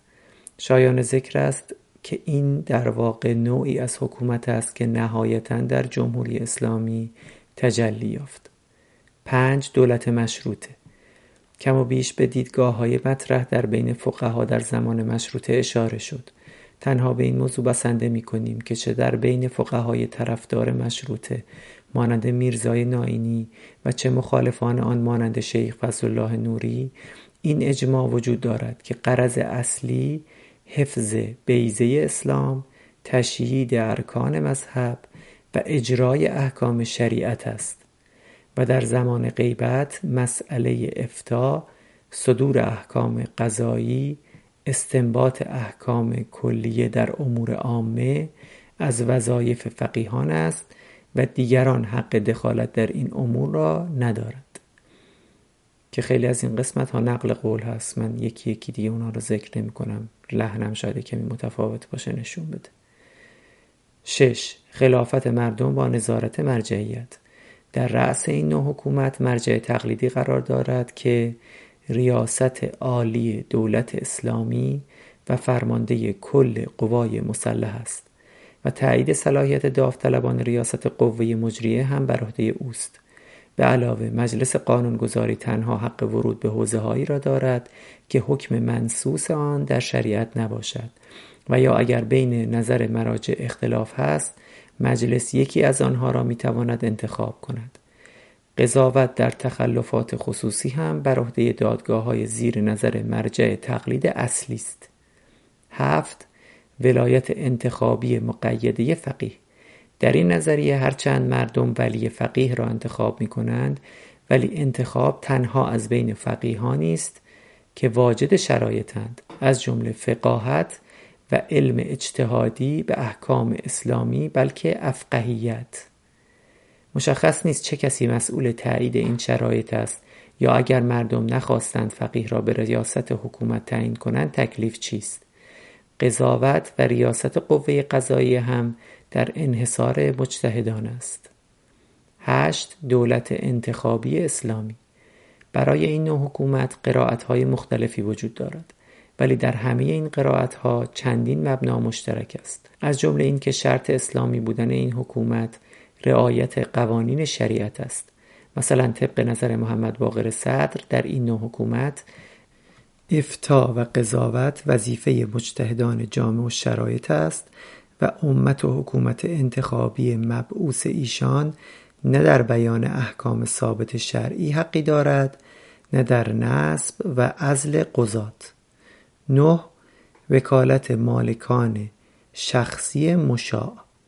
این نظریه که از همه نظریه های دیگر متأخرتر است توسط مهدی حائری یزدی مدون شده. اساس این نظریه تعریف حکومت به شکل وکالتی است که موکل می‌تواند هر زمان وکیل را معزول کند. لزومی هم در فقیه بودن وکیل نیست. البته در این نظریه ادعا می شود که سیاستمدار باید اصول شرع را از فقها بیاموزد. و یا آن قواعد را از ایشان بپذیرد. ولی سازوکار عملی برای تایید این که چطور قوانین مطابق با شرع می شود در آن نامشخص است. به بیان دیگر این نظریه سعی دارد تا آنجا که ممکن است حکومت را از دیدگاه کاملا عرفی تبیین کند ولی رابطه آن را با دین و شرع مبهم باقی می‌گذارد.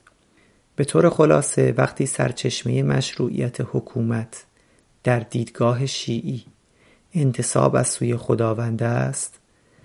خود به خود حکومت از آن امام یا نائب او خواهد بود و در غیر این صورت تاغوت است. سرپیچی از منسوسات آن امامان هم در قانونگذاری غیر مجاز است. بخش چهارم از تطبیق قوانین با شریعت تا مجلس برنامه ریزی اکثریت فقهای شیعه حتی آن دسته که معروف به مخالف ولایت فقیهند در یک موضوع اتفاق نظر دارد و آن هم این که قوانین حکومت نباید خلاف شریعت باشد. دلیل اصلی شکلگیری علم فقه این اعتقاد در تشیع است که یکی از مسئولیت ها و اختیارات امام مشخص کردن احکام و قوانین است. و در صورتی که امکان دسترسی به امام نباشد او خود گفته به کسی مراجعه کنید که حدیث ما را روایت کرده و در حلال و حرام ما مطالعه نموده و صاحب نظر شده و احکام و قوانین ما را شناخته است. نتیجه مستقیم این باور این است که تنها قانونی در جامعه باید اجرا شود که توسط امام یا مجتهدانی که راوی حدیث امامند تایید شده باشد. بر خواننده پوشیده نیست که همین حد اعتقاد هم نوعی از صاحب اختیار بودن و ولایت فقیه است. هرچند در عمل چنین تعبیری استفاده نشد این باوری است نهادینه در تشیع که تبلور آن هرچند قبل از مشروطه هم به شکل دادگاه های شهر وجود داشت با ایجاد مجلس در ایران به شکل نظارت فقها بر نمایندگان مردم علنی تر شد و تا امروز هم ادامه دارد. به گمان من شرایط امروز جامعه ایران مشابهت های زیادی با دوره انقلاب مشروطه دارد به خصوص در حوزه اندیشه سیاسی و رابطه تشیع و حکومت. برای همین هم در این نوشته کمی مفصل تر به این دوران پرداخته شده. تلاش من این است که نشان دهم مشکلات بنیادینی که بنبست سیاسی ایران معاصر را ایجاد کرده فقط مختص جمهوری اسلامی نیست. بلکه ویژگی های نهادینه شده در قرائت شیعه دوازده امامی از قدرت سیاسی و قانون گذاری است. چون اینجا به شباهت های دوران مشروطه و همین عصر معاصر ما اشاره میشه خوبه که این پانوشته های 76 و 77 رو هم یه نگاهی بهش بندازیم که خب طبیعیه که تفاوت های زیادی هم وجود داره. ولی وقتی از تشابه داریم صحبت می‌کنیم ببینیم دلیلش چی هست. پانوشت 76 اشاره می‌کنه که این بحث نظارت فقها همیشه مطرح بوده چه در دوران مشروطه چه پیشنویس قانون اساسی جمهوری اسلامی که خیلی وقتا بحث میشه که ولایت فقیه درش نیست ولی خب بحث نظارت فقها کاملا در اون هست. من یه نقل قول فقط از این پانوشت می‌خونم و میگذرم. نویسنده آن پیشنویس یعنی همون پیشنویس قانون اساسی جمهوری اسلامی تصریح می‌کند که چون هنوز جامعه برای درک مفهوم متعالی ولایت فقیه آمادگی ندارد؟ بنابراین سعی کردیم ولایت فقیه را در شورای نگهبان حل کنیم. او همچنین تأکید می کند که آن شورای نگهبان اولیه خیلی کامل تر بود و مراجع مستقیما نمایندگان خود را انتخاب می کردند. نگاه کنید به کدیور حکومت ولایی صفحه 183 پانوشت 77 طبیعی است که در این بیش از یک قرنی که از آن انقلاب میگذرد یعنی انقلاب مشروطه خیلی چیزها تغییر کرده. از جمله بهبود وضعیت معیشتی و های کشور که بخشی از آن مرهون درآمدهای سرشار نفتی بوده است. وضعیت اقتصادی هم قطعا در اوضاع اجتماعی و سیاسی تأثیر گذار است. این شباهتی که به آن اشاره می کنم به ویژه در رابطه دین و حکومت است. می توان مدعی شد که تا قبل از انقلاب مشروطه دو قدرت عمده در سپهر سیاسی ایران وجود داشت. یکی شاه، دربار و طبقه مرتبط با آن و دیگری مجتهدان شیعه. به بخشی از روند شکل گیری این رابطه دو طرفه هم به اجمال در بخش قبل اشاره شد و اینکه ریشه آن به چهار قرن قبل از انقلاب مشروطه و شروع سلسله صفویه برمیگردد. بعد از انقلاب مشروطه قدرت شاه تا حد زیادی محدود شد. کودتای محمد علی شاه و استبداد صغیر آخرین تلاش یک شاه قاجار برای بازگشت سلطنت مطلقه بود که آن هم یک سال بیشتر دوام نداشت. یعنی از تیر 1287 خورشیدی تا تیر 1288 ولی آنچه از آن ساختار قدرت تقریبا دست نخورده باقی ماند قدرت مجتهدان شیعه بود. این وضعیت البته در دوره پهلوی به خصوص با شروع استبداد رضا شاه تغییر کرد. ولی منظور من از دوره بعد از مشروطه همان فاصله سالهای 1285 خورشیدی تا حدود 1300 است.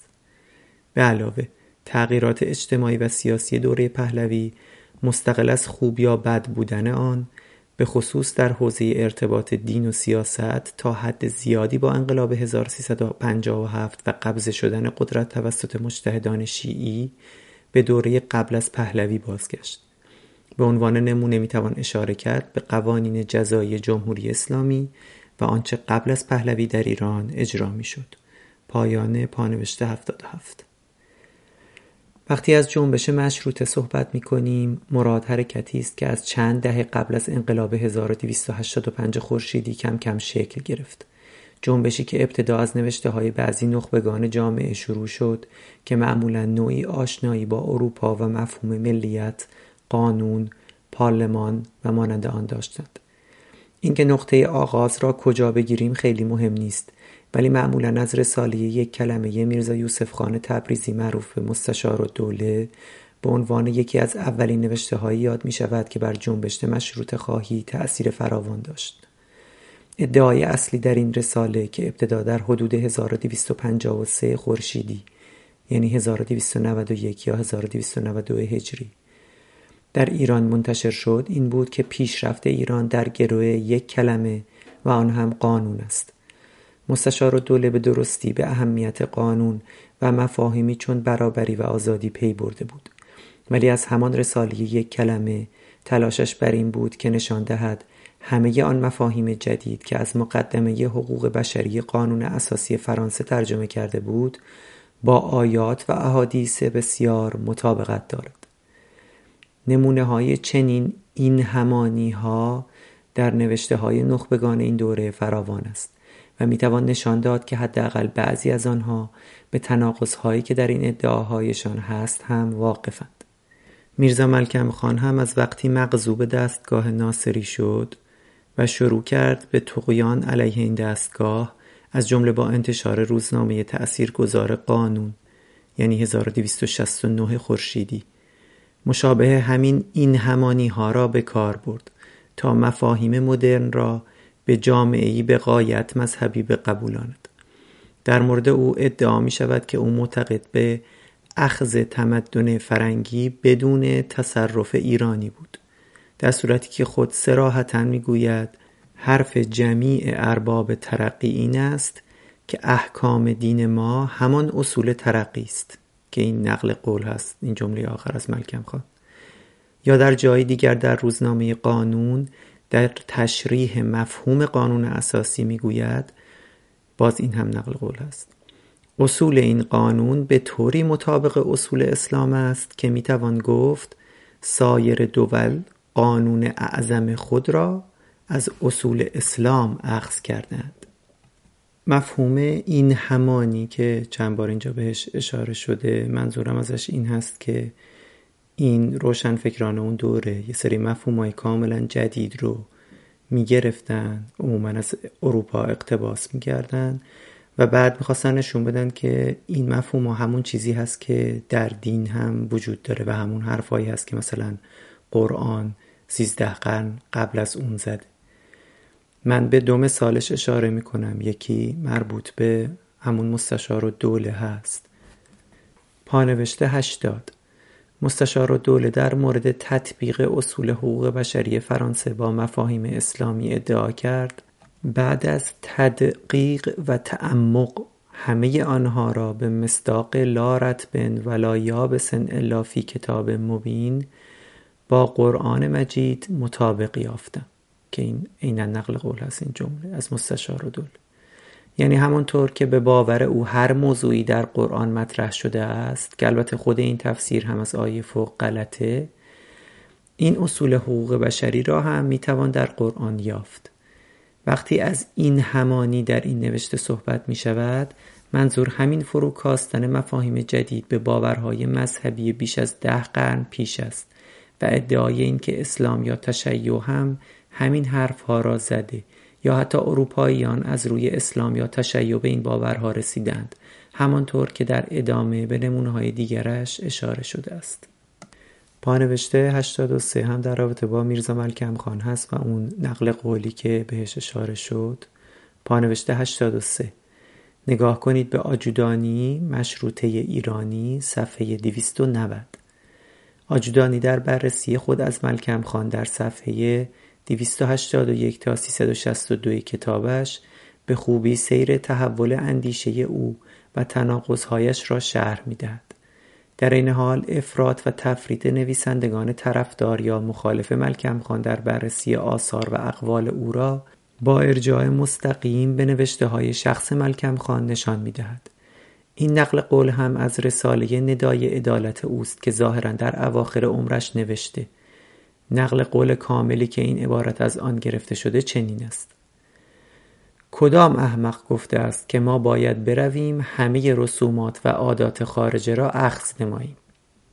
حرف جمیع ارباب ترقی این است که احکام دین ما همان اصول ترقی است که کل انبیا متفقا به دنیا اعلام فرمودند و دیگران اسباب این همه قدرت خود ساختند.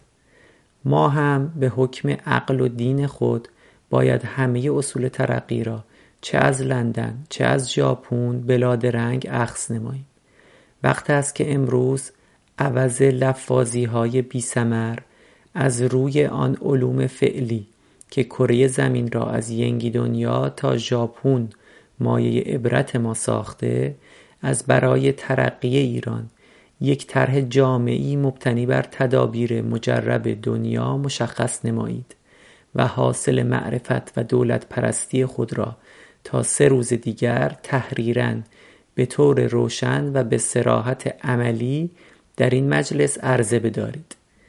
وقتی طرح هر یک از شما حاضر شد همه را با توضیحات لازمه میفرستم به مجالس اعاظم مجتهدین جامع و شرایط هر طرحی که موافق آراء مقدسه قبول شد من خودم به معاونت آن وزرا و ارباب فضل که در اینجا و در ایران حاضر کرده ام بر دنیا ثابت خواهم کرد که یک پادشاه حق پرست در احیای یک ملت حق شناس مظهر چه قسم تعییدات الهی می شود. پایان پانوشته 83 وقتی روشن فکرانی که چندین سال در اروپا زندگی کرده بودند مدعی چنین این همانی هایند عجیب نیست که نخبگان دیگر از جمله آنها که پیش زمینه مذهبی دارند هم بعدا مشابه این ادعاها را تکرار کنند. روشن است که هم جدید بودن این مفاهیم دلیلی بر چنین سوء تفاهم هایی بوده و هم نیاز به عملگرایی در جامعه آن روز. به این دو موضوع در بخش های آینده باز خواهیم گشت. یکی از آثار این چنین مخلوط کردن مفاهیم جدید با اصول مذهبی و به خصوص شریعت خود را بعد از امضای فرمان مشروطه در 1285 و تشکیل مجلس اول نشان داد. به طور خاص عدهای خارج از مجلس به رهبری شیخ فضل الله نوری به درستی به اختلاف یا حتی ضدیت بعضی از این مفاهیم جدید با قرائت مرسوم از شریعت اشاره کردند. از جمله اینکه اگر وظیفه مجلس قانونگذاری است تکلیف قوانین شرعی چیست؟ یا اصل برابری چطور می‌تواند با شریعت اسلام همخانی داشته باشد؟ اوج این اختلاف و تزاهم را می‌توان در تدوین متمم قانون اساسی مشروطه دید. اختلافی که طبیعی بود با آن پیش زمینه ای که ذکر شد به نفع شریعت و فقها فیصله پیدا کند و عملا در اصل دوم این متمم به فقها حق وتوی قوانین را بدهد. یعنی چیزی شبیه نقش فقهای شورای نگهبان در قانون اساسی جمهوری اسلامی. به علاوه می توان مدعی شد که اصولا باور عمومی لااقل در بین اکثریت شیعیان متشرع این بود که قرار نیست مجلس در حوزه منصوصات شریعت به قانون گذاری بپردازد. در متن من اینجا یه عکسی از یه تمر که در تجلیل شیخ فضل الله نوری در جمهوری اسلامی چاپ شده بود گذاشته بودم. اینجا خوبه که یکم بیشتر به نظرات شیخ فضل الله اشاره بکنیم و نتیجه عملا تلاش های امثال اون که در متمم قانون اساسی مشروطه به شکل اصل دوم در اومد. پانوشته 86 لازم است تأکید شود که در مقایسه با طرفداران مذهبی مشروطه اتفاقا برداشت مخالفان مشروطه از جمله شیخ فضل الله از مفهوم مساوات دقیق تر بود. ایراد آنها در تناقض این مفهوم با شرع اسلام با روایت مرسوم آن هم کاملا بجا. شیخ فضل الله در رساله حرمت مشروطهش در تشریح این که اصل برابری را نمی‌توان مبنای قانون مطابق با اسلام دانست می نویسد این دقیقا نقل قول است. ای ملحد اگر این قانون دولتی مطابق اسلام است که ممکن نیست در آن مساوات و اگر مخالف اسلام است منافی با آنچه در چند سطر قبل نوشته شده که آنچه مخالف اسلام است قانونیت پیدا نمی کند ای بی شرف ای بی غیرت ببین صاحب شرع برای اینکه تو منتحل یعنی منتصب به اسلامی برای تو شرف مقرر فرمود و امتیاز داد تو را و تو خودت از خودت سلب امتیاز می‌کنی و می‌گویی من باید با مجوس و ارمنی و یهودی برادر و برابر باشم. الا لعنت الله علی من لا یعرف قدره. نگاه کنید به فیرهی آستانه تجدد صفحه 317 نقل قول آخر را فیرهی از رساله حرمت مشروطه نوری صفحه 266 و 267 آورده است. پانوشته 87 هم اشاره می‌کنه به همون اصل دوم که خوب متن اون رو هم بخونیم. مجلس مقدس شورای ملی که به توجه و تایید حضرت امام عصر عجل الله فرجه و بذل مرحمت اعلی حضرت شاهنشاه اسلام خلد الله سلطانه و مراقبت حجج اسلامیه کسر الله امثالهم و عامه ملت ایران تأسیس شده است باید در هیچ عصری از اعثار مواد قانونی آن مخالفتی با قواعد مقدسه اسلام و قوانین موضوعه حضرت خیرالانام صلی الله علیه و آله و سلم نداشته باشد.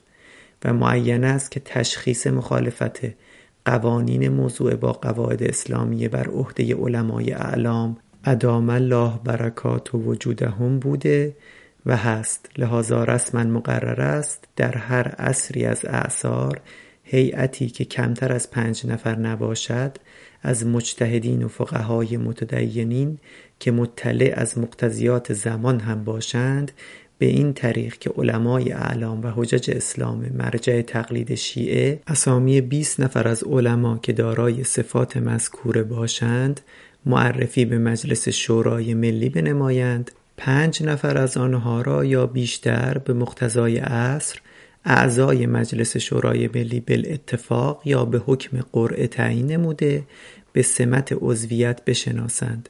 تا موادی که در مجلس عنوان می شود به دقت مذاکره و قررسی نموده هر یک از آن مواد معنونه که مخالفت با قواعد مقدسه اسلام داشته باشد طرح و رد نمایند که عنوان قانونیت پیدا نکند و رأی این هیئت علما در این باب مطاع و به طبع خواهد بود. و این ماده تا زمان ظهور حضرت حجت عصر عجل الله فرجه تغییر پذیر نخواهد بود. پایان پانوشته 87 خب داستان اختلاف سر این اصل دوم متمم قانون اساسی ختم شد به همین متنی که الان شنیدیم. برگردیم به ادامه متن. مشابه این اختلاف ها در تدوین اصول دیگر متمم قانون اساسی هم بروز کرد. قبلا به اصل هشتم یا همان اصل برابری در ماجرای قتل تاجر زرتشتی اشاره شد. ولی بیایید نگاهی بیاندازیم به متن این اصل. اهالی مملکت ایران در مقابل قانون دولتی متساوی الحقوق خواهند بود. ابهامی که در عبارت قانون دولتی در اینجا وجود دارد تصادفی نیست. این اصل مساوات که یکی از اهداف اصلی مشروط خواهان بود با مقاومت زیاد مشروع خواهان مواجه شد و ظاهرا برای کم کردن از این مخالفت ها اینطور استدلال شد که منظور اینجا قوانین دولتی است و نه شرعی. بیش از نیم قرن بعد از این مجادلات مشروطه و مشروعه خمینی در کتاب ولایت فقیه مدعی می شود که اصلا قرار نیست که نمایندگان مردم در حکومت اسلامی به کار قانون گذاری بپردازند. زیرا قدرت مقننه و اختیار تشریع در اسلام به خداوند متعال اختصاص یافته است و هیچ قانونی جز حکم شارع را نمی‌توان به مورد اجرا گذاشت. بنابراین به جای مجلس قانونگذاری حکومت اسلامی مجلس برنامه ریزی دارد. و حالا که ما نزدیک به نیم قرن دیگر از این گفته گذشته ایم می توانیم نتایج عملی چنین نگاههایی را بهتر بررسی کنیم. مثلا نقش شورای نگهبان در چهار دهه گذشته به عنوان مانعی بزرگ در مقابل حرکت های نیمه اصلاحی در همین چارچوب جمهوری اسلامی نیاز به یادآوری ندارد. این بدیهی است که وضعیت قانونگذاری در جمهوری اسلامی دقیقا همان نیست که خمینی در کتابش توصیف کرده ولی نگاه کلی به رابطه قانون و شریعت همان است. حتی مجلسی که عملا با نظارت استثوابی دست نشانده محافظ کاران ترین دیدگاه ها در جمهوری اسلامی باشد باز هیچ حقی برای ورود به حوزه های مختص فقها ندارد و اگر تخلفی در این زمینه صورت بگیرد به سراحت به مجلس تذکر داده می شود. متاسفانه دامنه شریعت ادعایی آنقدر گسترده است که شاید اکثریت قوانین را بتوان به نوعی به مبانی شرعی مرتبط کرد و آن را وتو کرد. بخش پنجم احکام غیر اخلاقی شریعت و ایران معاصر ممکن است کسی گمان کند که بحث رابطه شریعت و قانونگذاری فقط در بعد نظری درست است و در عمل وقتی ضرورت ایجاب کند حتی قانونگذارانی که خود را مقید به رعایت شریعت می دانند مانند همه اقلای دیگر رفتار می کند و به اصطلاح به هیل شرعی یا رعایت مسلحت متوسل می شود. این ادعا البته تا حدودی درست است و به مثالهای مشخص آن هم می‌توان اشاره کرد. ولی سه نکته را باید در نظر داشت. اول اینکه این سازوکار مسلحت ابزاری دیگر در جهت اقتدار بیشتر ولی فقیهی است که پیشتر به گوشه ای از فجایعی که قدرت غیر پاسخگوی او ایجاد کرده است اشاره شد.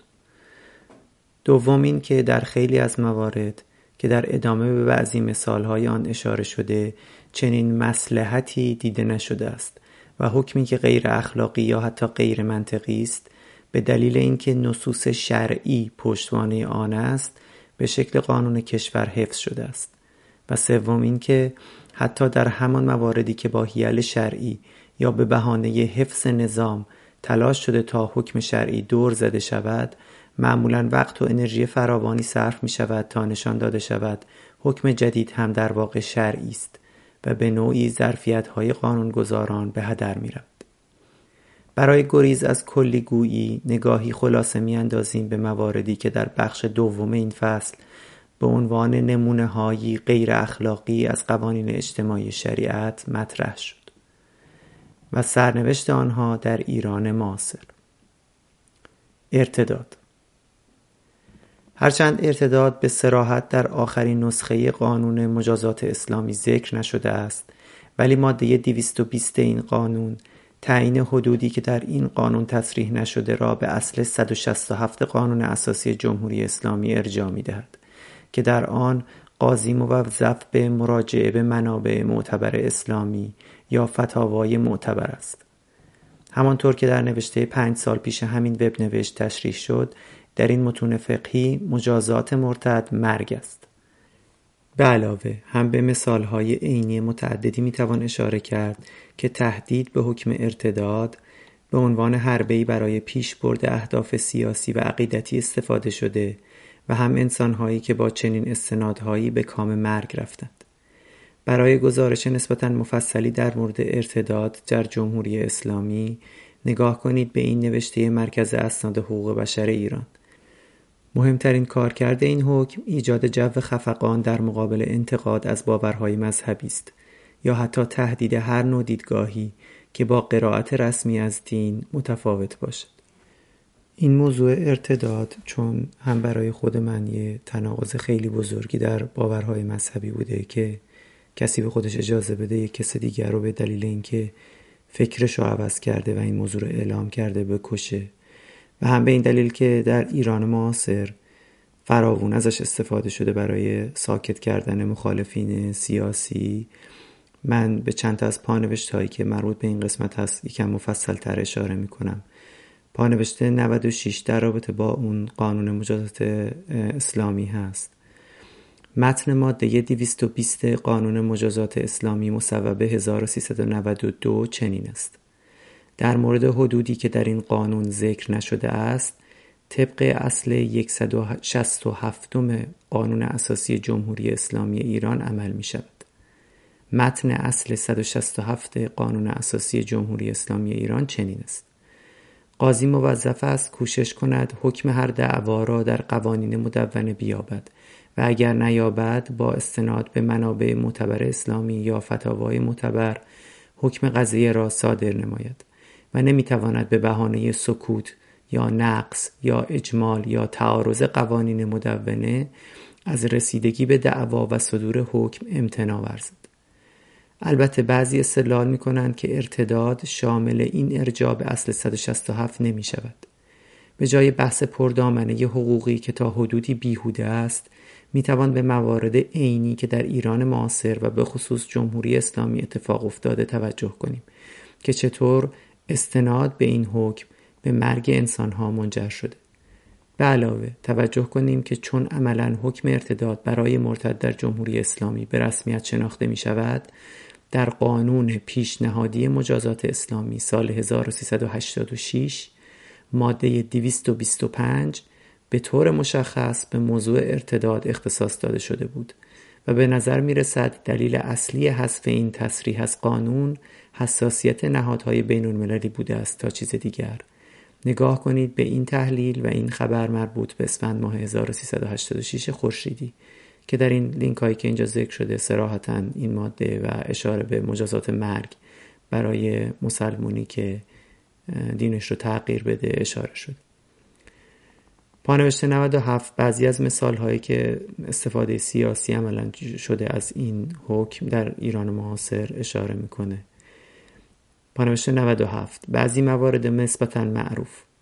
همانطور که در نوشته پنج سال پیش اشاره شد در ماجرای مخالفت جبهه ملی با حکم قصاص خمینی آنها را مرتد خواند. خمینی قبلا در تحریر الوسیله مجازات مرتد را اعدام دانسته بود. حسن یوسفی اشکوری بعد از شرکت در کنفرانس برلین در سال 1379 خورشیدی به چندین اتهام از جمله ارتداد به دلیل رد ضروریات و مسلمات دین به بهانه نظرش در مورد تغییر پذیری احکام از جمله هجاب و محاربه به اعدام محکوم شد. البته این حکم بعدا در دادگاه تجدید نظر تغییر یافت. در متن کیفرخواست دادگاه اول و ارجاع به بخش ارتداد تحریر الوسیله خمینی توجه کنید به آنچه قبلا در مورد ماده 220 قانون مجازات اسلامی و اصل 167 قانون اساسی مطرح شد که متن کیفرخواسته اول لینکش اینجا موجود است. در ماجرای سخنرانی جنجالی هاشم آقاجری در خرداد 1381 خورشیدی در همدان او ابتدا به خاطر ارتداد به اعدام محکوم شد. این حکم چندین ماه در کانون توجه فعالان سیاسی قرار داشت تا آنجا که در آذر 1381 محمد تقی مصباح یزدی خواستار اجرای این حکم شد. نگاه کنید به روزنامه همشهری مورخ 26 آذر. نهایتا این حکم نقض شد. البته نه به دلیل درست نبودن حکم اعدام برای مرتد بلکه به این دلیل که سخنرانی آقا جری مستاق ارتداد نبود. یوسف ندرخانی که در 19 سالگی به مسیحیت گروید و به تبلیغ دین جدیدش پرداخت پس از چند سال در مهر ماه 1388 خورشیدی بازداشت و به جرم ارتداد به اعدام محکوم شد. متن رأی دادگاه تجدید نظر گیلان شهریور 1389 مبنی بر تایید حکم اعدام ندرخانی که در وبگاه کمپین حقوق بشر ایران قابل دسترسی است حائز اهمیت است. در این حکم از جمله با استناد به اصل 167 قانون اساسی که قبلا ذکر شد و سپس اشاره به آرای مراجع تقلید مختلف شیعی مانند خمینی، خامنه‌ای، گلپایگانی، صافی، مکارم و بهجت ندرخانی به عنوان مرتد فطری به مجازات اعدام به طریق حلقاویز محکوم می شود. شایان ذکر است که بعد از فشارهای بین المللی این حکم نهایتا تغییر یافت. البته به این دلیل که ندرخانی از اتهام ارتداد مبرر دانسته شد. نگاه کنید به این خبر بی بی سی فارسی. پانوشت 98 به بعضی از مثال هایی که در مقیاس بزرگ این اعدام ها صورت گرفته اشاره می‌کنه.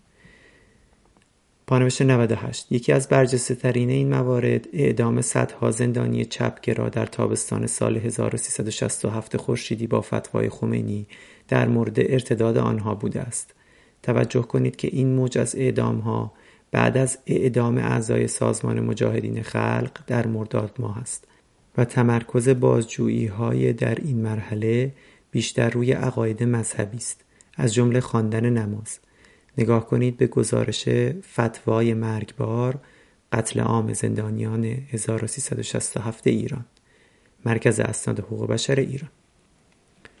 پانوشت 99 سرنوشت احمد کسروی و سلاخی او در دادگستری در کنار سکوت جامعه ایران در مقابل آزادی مسببان چنین جنایتی برگی ننگین در میان تاریخ آزادی های نسبی دهه 1320 شمسی است.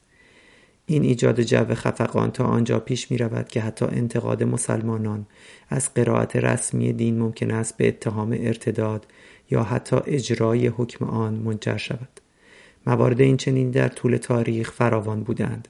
صرفا برای نمونه اشاره می کنم به سرنوشت حبیب الله آشوری که یکی از مواردی بود که چند سال پیش در افشاگری های احمد قابل در مورد رهبر فعلی جمهوری اسلامی دیدم. هرچند قطعا ارتباط او با سازمان مجاهدین خلق در سرنوشتش موثر بوده ولی این نمونه از آن جهت شایان توجه است که به شهادت احمد قابل علی خامنه ای مدعی بوده که گفته های آشوری در کتاب توحید از آن اوست یعنی از آن علی خامنه ای. همان کتابی که آشوری ظاهرا به واسطه آن به ارتداد محکوم شد. مهدی خزعلی هم تایید کرده است که لاجوردی در تماسی با ابوالقاسم خزعلی نظر او را در مورد آشوری و کتاب توحید جویا می شود که خزعلی هم آشوری را به ارتداد متهم می کند نگاه کنید به این نوشته مرتزا کازمیان برای نمونه ای از کشتار جمعی شیعیان به دست شیعیان نگاه کنید به واقعی کشدار شیخیه همدان در 1315 هجری با فتوای یک واعظ اصولی علیه آنها. در پایان پانوشت های بخش ارتداد هم یه اشاره به عکسی که در متن در این قسمت قرار داده شده می کنم که البته یادی هم هست از مادر بزرگ خودم. تصویری از گورستان خاوران تهران برگرفته از این مجموعه بی بی سی مادری دست در خاک گور بینشان فرزند تازه اعدام شده برده بود و پاسداری در آن کنار خطاب به مادر فرزند را به ارتداد متهم کرد.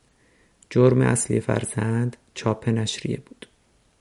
خب برگردیم به ادامه خوندن این بخش در مورد سرنوشت احکام غیر اخلاقی شریعت در ایران معاصر.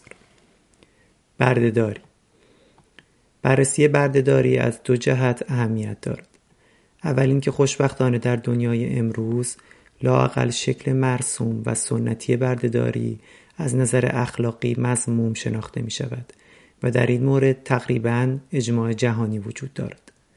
دوم اینکه نه تنها در متون مذهبی از جمله قرآن به موضوع بردهداری اشاره شده است و تلویحا یا به سراحت این موضوع پذیرفته شده بلکه بسیاری از بزرگان فرقه های مختلف اسلامی از جمله امامان شیعه خود برده داشتند و بعضا حتی فرزند کنیزی بودند که امام قبلی از بازار برد فروشان خریده است این دو موضوع معتقدان به شریعت سنتی را با مشکلی جدی مواجه می کند. چون از یک طرف بار منفی اخلاقی قبول بردهداری بسیار زیاد است و از طرف دیگر اگر کسی صادقانه به مبانی فقهی روش اصولی استخراج احکام شریعت وفادار بماند نمی‌تواند حکم به تحریم بردهداری کند. طبیعی است که در ایران معاصر عملا موضوع بردهداری منتفی است و قانونگذاران جمهوری اسلامی هم نیازی به ورود در این بحث نداشتند. ولی در وادی نظری تناقضی عمیق وجود دارد که حتی بعضی از مهمترین نظریه پردازان حکومت فعلی را مجبور به تایید بردهداری حتی در دوران معاصر می کند.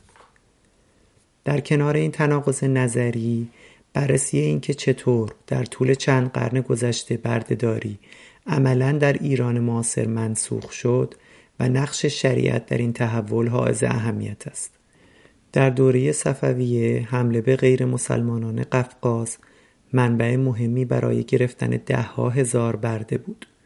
این منبع بزرگ بردگان در دوره قاجار با های ایران از روسیه از بین رفت. بخش دیگر ورود بردگان به ایران از طریق مرزهای دریایی جنوب و به شکل تجارت برده از آفریقا بود. تلاش برای توقف این تجارت نتیجه حرکت های ضد بردهداری در اروپا بود که در قوانین مصوب هم تجلی یافت.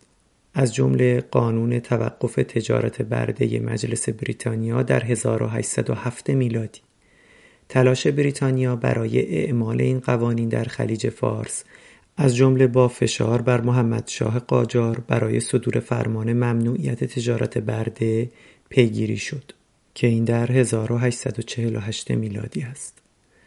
مقاومت محمد شاه در مقابل این فشار شایان توجه است. از جمله اشاره او به ضدیت چنین فرمانی با قوانین اسلام پس از تلاش و تحقیق از مجتهدین عراق برداشت مأمور بریتانیایی برای حل مشکل شرعی این موضوع این بود که این قسمت نقل قول هست. در واقع ترجمه نوشته این مأمور بریتانیایی است. بردهداری بخش جدا ناپذیری از محمدیسم. که منظور همون اسلام هست. در طول 1200 سال گذشته بوده است که با تعصیب مثال پیامبر و همه امامان تقدیس می شود و در نهایت نتیجه گرفت که یک مجتهد در صدور فرمانی خلاف آن محتاط خواهد بود. ازدواج دختر خردسال با توجه به سابقه تاریخی و فقهی که قبلا در مورد ازدواج دختر خردسال ذکر شد عجیب نیست که هنوز در جمهوری اسلامی بحث ازدواج کودکان حل نشده باشد. بعد از انقلاب 1357 خورشیدی ابتدا در سال 1361 این حداقل سن به نه سال کاهش پیدا کرد که با ضوابط شرعی که به آن اشاره شد سازگار است. مجلس ششم ابتدا تلاش کرد این حداقل سن را به 15 سال افزایش دهد. در سال 1379 شورای نگهبان به دلیل مخالفت این مصوبه با شرع آن را رد کرد و با اصرار مجلس موضوع به مجمع تشخیص مسلحت ارجاع شد. نهایتا مجمع با تغییراتی قانون افزایش حداقل سن دختران به 13 سال را تصویب کرد. البته در این قانون کماکان ازدواج در سنین پایینتر با اذن ولی به شرط رعایت مسلحت و با تشخیص دادگاه امکان وزیر است. تلاش های یک سال گذشته در مجلس دهم برای افزایش این حداقل سن هنوز به نتیجه نرسیده است. وقتی اولین رهبر جمهوری اسلامی در نظرات فقهیش سراحتا تلزز جنسی از دختر خردسال شیرخواره را مجاز دانسته باشد عجیب نیست که بالا بردن سن ازدواج دختران با چنین موانعی مواجه شود. نابرابری مسلمان و غیر مسلمان. به عنوان نمونه قبلا اشاره شد که در مورد قتل قانون مجازات اسلامی سراحت دارد که مسلمان و غیر مسلمان در مجازات با یکدیگر برابر نیستند. نگاه کنید به ماده 310 و 311 این قانون.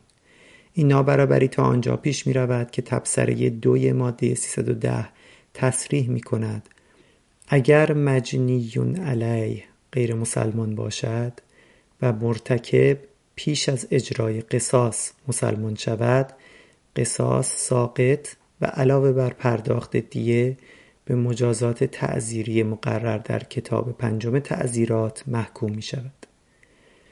به بعضی مثال های تاریخی این نابرابری هم قبلا اشاره شد.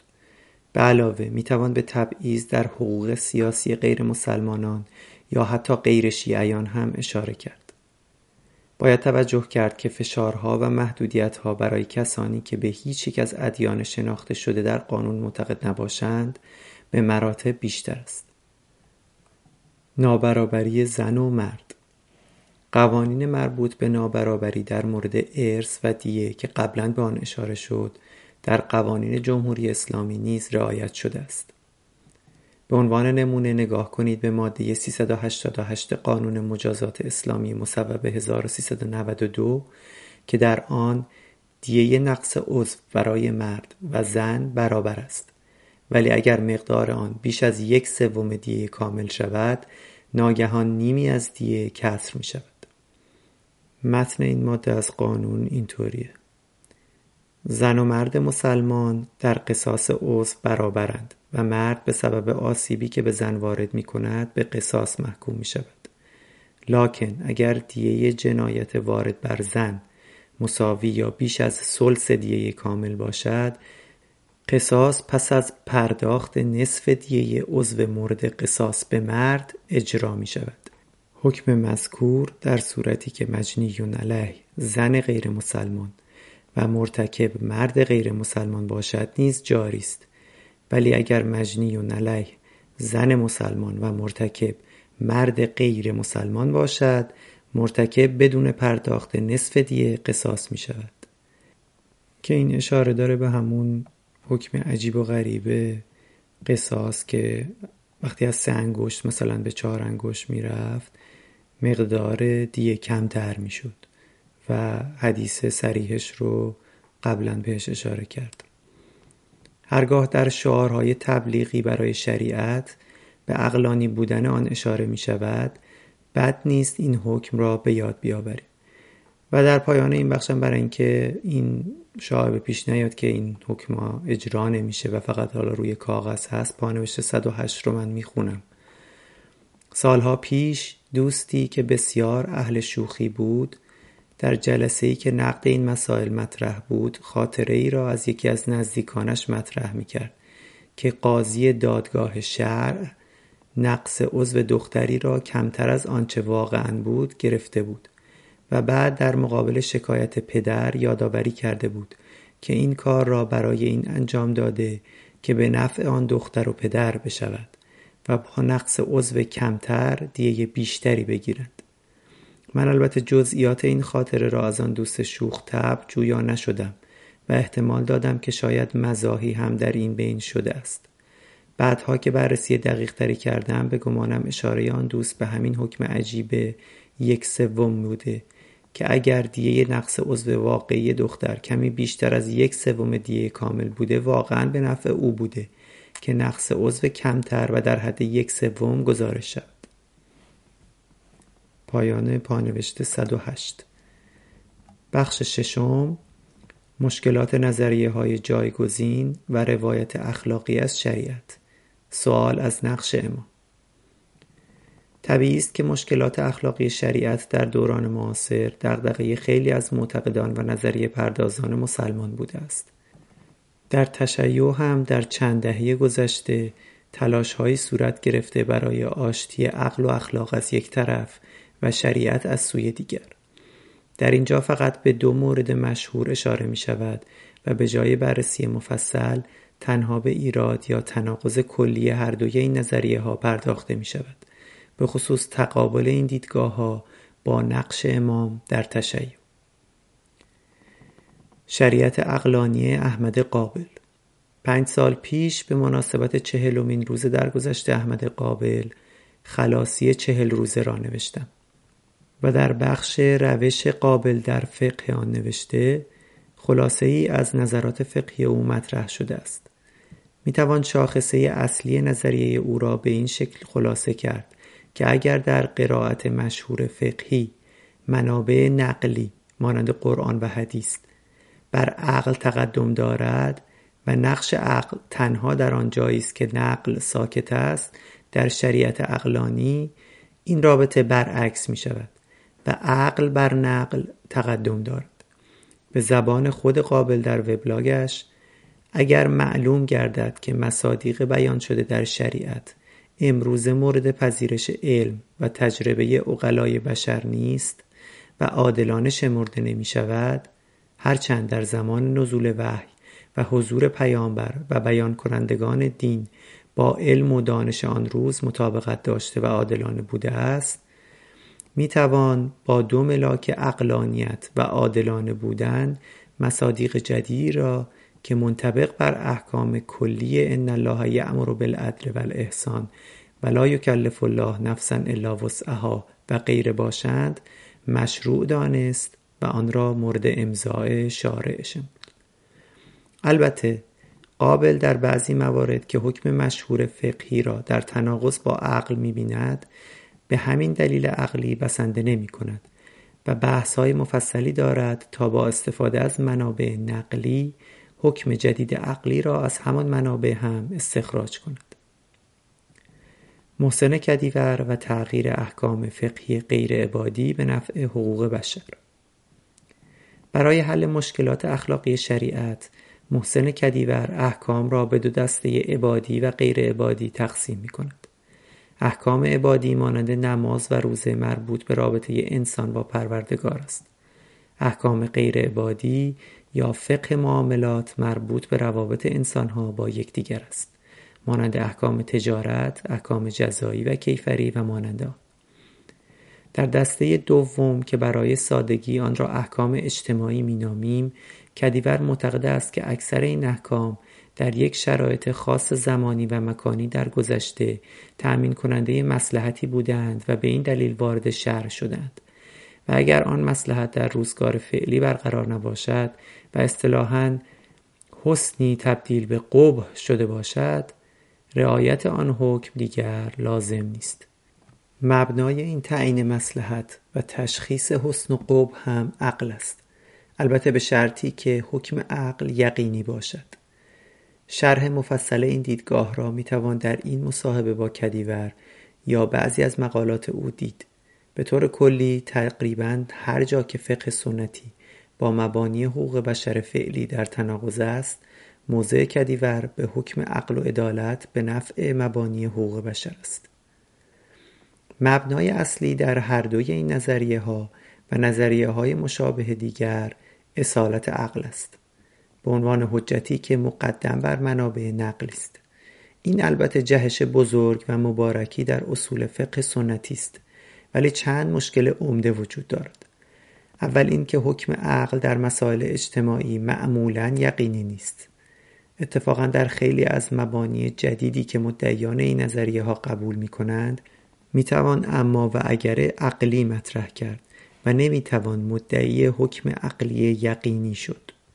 مثلا چطور بیانیه حقوق بشر به عنوان حکم یقینی عقل پذیرفته می شود ولی سقط جنین ممنوع است. در ثانی اگر مبنای اصلی عقل است مراجعه به مبانی نقلی مثلا گفته های امامان شیعه سیزده قرن پیش با شرایط زمانی و مکانی بسیار متفاوت چه کمکی به تعیین تکلیف این احکام می کند بررسی مفصل این نظریه ها خارج از حوصله این نوشته است ولی بخشی که به موضوع اصلی این نوشته برمیگردد سوال از نقش امام است مبدعان این نظریه ها همچنان خود را شیعه می داند. آنچنان که قبلا در این مجموعه بررسی شد در جریان تغییر حقوق و اختیارات امام در تشیع یکی از اصلی ترین وظایفی که برای امامان شیعه باقی ماند تعیین حلال و حرام شریعت بود. بخش عمده این حلال و حرام هم مربوط به همین احکام اجتماعی است که امروزه در تقابل با عقل و اخلاق قرار گرفته است. اگر این مورد هم از مجموعه وظایف و اختیارات امام حذف شود واقعا اصرار به پیروی از این امامان چه تغییر عملی در زندگی ما ایجاد می کند به علاوه حلال و حرامی که این امامان تعیین کردهاند حتی در زمان خود لزوما بر مبنای تایید اقلانی نبوده است که به عنوان مثال همین به موضوع سه انگشت و چهار انگشت برای قصاص مربوط به خانوم ها میشه اشاره کرد. بخش هفتم. حکومت اکثریت در بین معتقدین به تشیع فقاهتی. ضرورت این بحث ها در این فصل تلاش شد تا با توجه به مبانی سیاسی اجتماعی تشیع اثناعشری مراجعه به نظرات فقهای شیعه و مثالهای متعدد تاریخی نشان داده شود که یک حق ویژه فقها در حکومت. در دیدگاه های شیعی یا هر نوع حکومتی در زمان غیبت کبرا قاسبانه است و یا اگر نوعی از حکومت حقانیت داشته باشد در آن حکومت مجتهدان به عنوان نائب امام دارای حقوق ویژه سیاسی هند.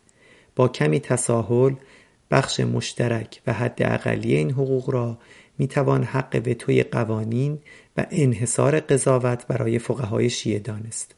ولایت مطلقه فقیه انتهای این طیف قرار دارد. دو الزام مطابقت قوانین کشور با شریعت با وجود تناقض‌های اخلاقی و عقلانی. طبق نظر غالب فقهای شیعه حکومتی که قوانین آن با شریعت مطابقت نداشته باشد باطل است. مشکلات اخلاقی و عقلانی شریعت هم تغییری در این شرط حقانیت ایجاد نمی کند. از نظر ایشان این تناقض ها ظاهری است و باید به نفع منصوصات شریعت حل شود نه عقل زنی. بدیهی است که این دو موضوع به هم مرتبطند.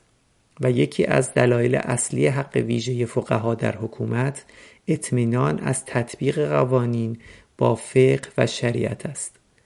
برای تایید این دو موضوع در دیدگاه شیعی می‌شد به نقل چند حدیث مانند مقبوله عمر ابن حنزله بسنده کرد. ولی بدیهی است که بعد از آن در پاسخ نقدهای معمول مارد می‌شد مبنی بر صحت سند احادیث یا تفسیر متن آنها به شکلی دیگر و غیره به جای تمرکز روی چنین بحث هایی که به گمان من تا حدی بیهوده است تلاش شد در کنار ذکر این مبانی آنچه در بیش از چهار قرن گذشته و به اسم حکومت های شیعیان در ایران اتفاق افتاد به اختصار مرور شود. امیدوارم دلایل طرح شده خواننده منصف را قانع کرده باشد. که اگر کسی صادقانه بخواهد به آموزه های سیاسی اجتماعی تشیع دوازده امامی وفادار بماند چاره ای جز قبول دو اصل فوق در حکومتداری ندارد. وقتی تعیین رئیس حکومت به امر خدا انجام شده باشد و وظیفه مسلمین شنیدن این دستور و اطاعت از سلسله موروسی امامان باشد رأی اکثریت هیچ حقانیتی برای حکومت ایجاد نخواهد کرد. و هنگامی که وظیفه مسلمین مراجعه به این امام برای دانستن تمام حلال و حرام حتی جریمه یک خراش یا نیشگون باشد و وقتی چنین دسترسی ممکن نباشد مراجعه به راویان احادیث این امامان وظیفه باشد طبیعی است که قانونگذاری هم بر مبنای همین حلال و حرام باید انجام شود. حتی قیاسی که احکام متناقض را حداقل منطقی کند هم مجاز نیست. تجربه مصیبت بار حکومت ولایت مطلقه فقیه در چهار دهه گذشته شاید خیلی از ایرانیان را به این نتیجه رسانده باشد که تمرکز قدرت باید در نهادهای واقعا منتخب اکثریت باشد و تغییر هسته اصلی قدرت در هر زمان با رأی اکثریت ممکن باشد. این البته دستاورد بزرگی است. هرچند با صرف هزینه بزرگ به دست آمده ولی تمرکز روی رأی اکثریت پایان راه برای رسیدن به حکومت عادلانه نیست. از یاد نبریم که بعضی از مصیبت بارترین حکومتهای تاریخ بشر از دل رأی اکثریت سر برافراشت در مورد همین تجربه چهار دهه گذشته چه کسی می‌تواند مدعی شود که قانون اساسی اول جمهوری اسلامی و از جمله اصل ولایت فقیه آن با سازوکاری دموکراتیک تصویب نشد مشکل از اینجاست که رأی اکثریت در میان باورمندان به اندیشه باطل همان اندیشه را حاکم می کند. به همین دلیل است که به باور من برای گذار به حکومتی عادلانه تمرکز باید روی مبانی سیاسی اجتماعی تشیع باشد از جمله منشأ حقانیت حکومت و نقش احکام اجتماعی شریعت. اگر صدها ساعت در چند ماه گذشته برای نوشتن این مجموعه صرف شد تنها به قصد کمک به دوستانی نبود که در باورهای شخصی درگیر تناقضهای سالها پیش من بودند بلکه در کنار این هدف تلاش من این بود که نشان دهم در عرصه اجتماعی مادام که از مبانی تشیع فقاهتی عبور نکنیم محکومیم به تکرار خطاهای گذشته. باور من این است که وضعیت سیاسی ایران در بلند مدت به همین شکل فعلی نخواهد ماند و تغییری بزرگ در راه است. حرکت به سمت حکومت عادلانه بعد از این تغییر بدون گذار نظری در عدم پایبندی به مبانی اجتماعی سیاسی تشیع ناممکن است. اگر این گذار نظری برای اکثریتی از جامعه ایران اتفاق نیفتد حتی حکومت واقعی اکثریت در ایران حکومتی عادلانه نخواهد شد. چنان حکومتی شاید حتی از تجربه فعلی هم ناعادلانه تر باشد. لختی بیاندیشیم که اگر قتل دگراندیشان دینی با قوانین مصوب اکثریت جامعه اتفاق بیفتد بهتر است. یا در شرایط فعلی که لااقل می‌توان مدعی شد حکومت نماینده واقعی مردم نیست. گذار نظری فوق بدون طرح بیتعارف این چنین بحث ها به وقوع نخواهد پیوست و این یکی از مهمترین انگیزه های نوشتن این مجموعه بود. وضعیت اسفبار آزادی بیان در ایران به خصوص در وادی نقد دین چنان شده است که اغلب ما به خود سانسوری روی آوردیم یعنی از ترس برخوردهای احتمالی عوامل حکومت یا حتی شیعیان متعصب خودمان نظرات خودمان را سانسور می‌کنیم. اختار تعداد قابل توجهی از دوستان خیرخواه در مورد خطرات نوشتن این مجموعه خود شاهد مهمی بر این ادعاست. شکستن این فضای رعب با استدلال دقیق و سریح علیه بنیانهای نظری نظام حاکم ضروری است. و امیدوارم این مجموعه اندکی در این تلاش موفق بوده باشد.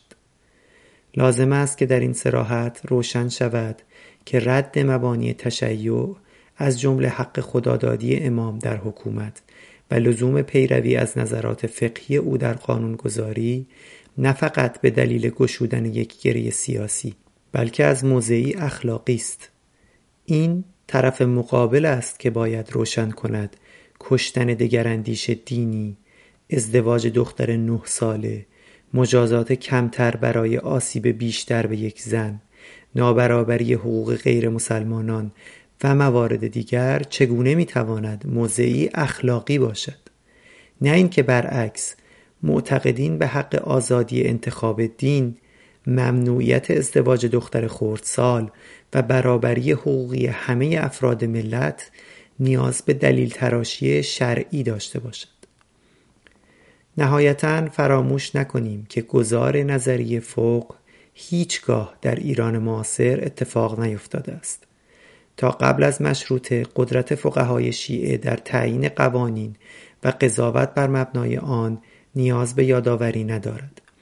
اصل دوم متمم قانون اساسی مشروطه هم که قبلا به آن اشاره شد در همان ابتدای شروع حکومت قانون در ایران قوانین جامعه را مشروط به رعایت شریعت کرد و به فقها حق وتو داد اگر هم در عمل به واسطه استبداد صغیر و بعد استبداد پهلوی این شورای فقها تشکیل نشد معنایش این نیست که آن گذار نظری انجام شد بلکه در واقع مصوبات مجلس قانونی نبود چون روند پیش بینی شده در قانون اساسی رعایت نمی‌شد. تردیدی نیست که با وضعیت آن روز جامعه ایران انتظار گذار از حکومتی شریعت محور واقع بینانه نبود. ولی الان که بیش از یک قرن از آن دوران گذشته ایم می توان انتظار داشت که این گذار نهایتا محقق شود. بخش هشتم اشاره کوتاه به رفع تناقض دستورات ناعادلانه شریعت و معنای اعتقاد به مسلمانی یک دسته قابل توجه از نظراتی که در مورد دو فصل اول این مجموعه دریافت کردم حول این ادعا بود که با همین روش استدلال باید مسلمانی را هم کنار گذاشت. طبیعی است که با توجه به استدلال های این فصل چنین نظراتی بیشتر هم بشود. بنابراین هرچند بنای این مجموعه چندان بر بحث های ایجابی نبود ولی در این بخش به شکل خیلی خلاصه به این موضوع پرداخته می شود که چرا هنوز مسلمانم. در درجه اول از نظر من کسی مسلمان است که خودش خود را مسلمان بداند. هیچ معیار دیگری نمی شناسم که عمومیت داشته باشد. مسلمانی من هم با همین معیار است.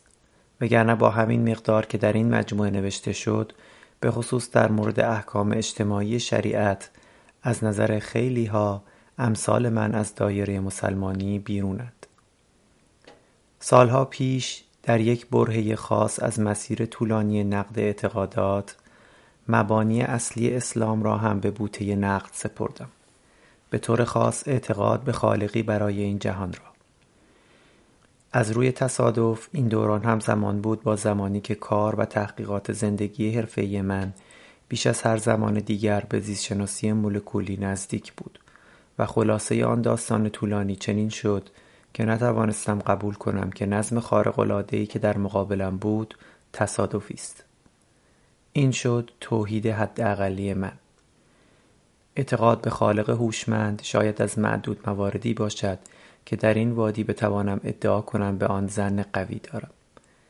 می‌دانم که این با توحیدی که در قرآن به تفصیل شهر داده می شود فاصله دارد ولی بنا ندارم به جزئیات این بحث بپردازم.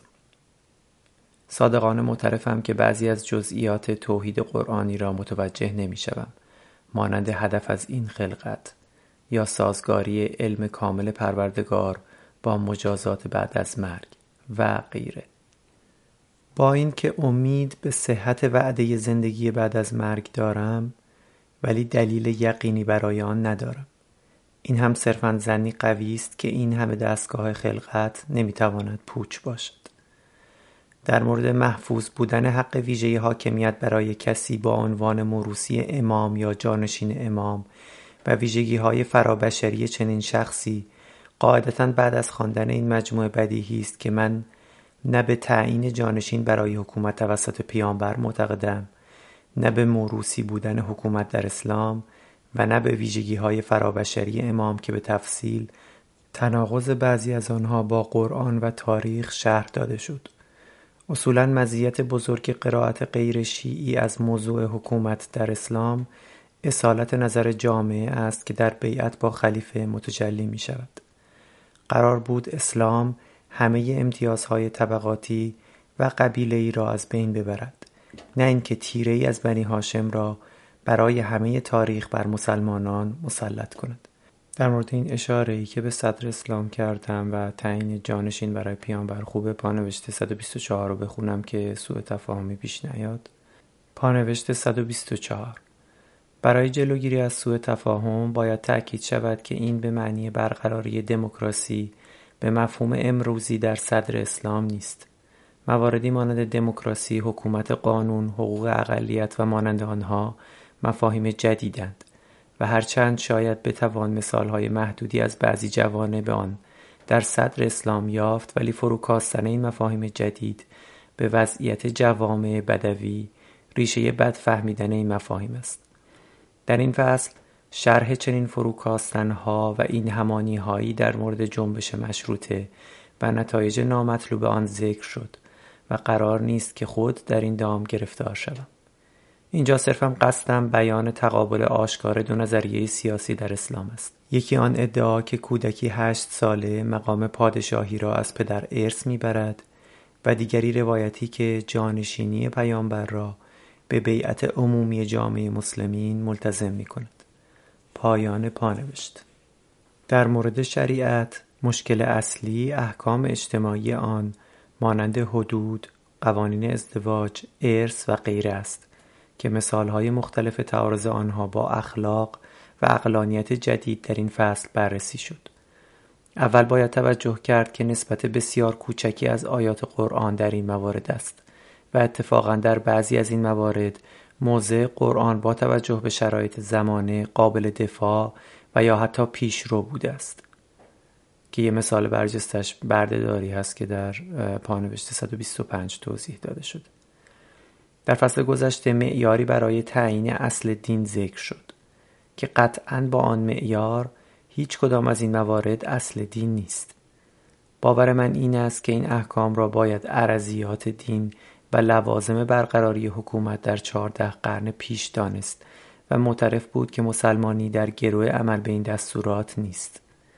ازدواج با دختر نه ساله در آن جامعه غیر اخلاقی نبود. چنانکه در فصل قبل شهر داده شد. ولی در زمانه ما مزموم و غیر اخلاقی است. بنابراین آن را ممنوع می کنیم. هرچند پیامبر به آن عمل کرده باشد. در حوزه احکام شخصی و عبادی نه تنها خیلی از آن احکام هنوز هم قابل دفاعند بلکه می توانند مفید هم باشند. البته اینطور نیست که در حوزه احکام شخصی هیچ مشکلی نباشد. ولی ریشه و فلسفه این احکام تا حد زیادی قابل دفاع است. و ظرفیت این را دارد که مسلمان را به انسانی اخلاق مدارتر تبدیل کند. از همه این موارد برجسته تر در باور من مهمترین اصل از سه اصل بنیادی اسلام یعنی توحید، معاد و عمل صالح اصل سوم است. توحید و معاد صرفا موضوعی اعتقادی است و هرچند راه را برای اصل سوم هموار می کند ولی به گمان من آنچه زندگی عملی یک مسلمان را متحول می کند اعتقاد او به عمل صالح به عنوان تنها وظیفه در این زندگی است. یک معیار برای ارزیابی یک اعتقاد فراتبیعی تأثیر آن در عملکرد معتقدان به آن است و حداقل من در زندگی شخصی اعتقاد به اسلام را در توجه به اصول اخلاقی موثر یافتم و بر اساس همین تجربه شخصی نیز تصمیم خواهم گرفت. نه ادعاها و تجربیات دیگران. تجلی این اعتقاد هم مفهوم حق و ناس است که تأثیر عمیق آن در زندگی نوشته جداگانه ای می آنچه تا اینجای مسیر نقد باورهای دینی به شکل عام و ترک تشیع به طور خاص برای من مانده هسته کوچکی از اعتقادات اولیه یا همان چیزی است که به گمانم اصل دین است.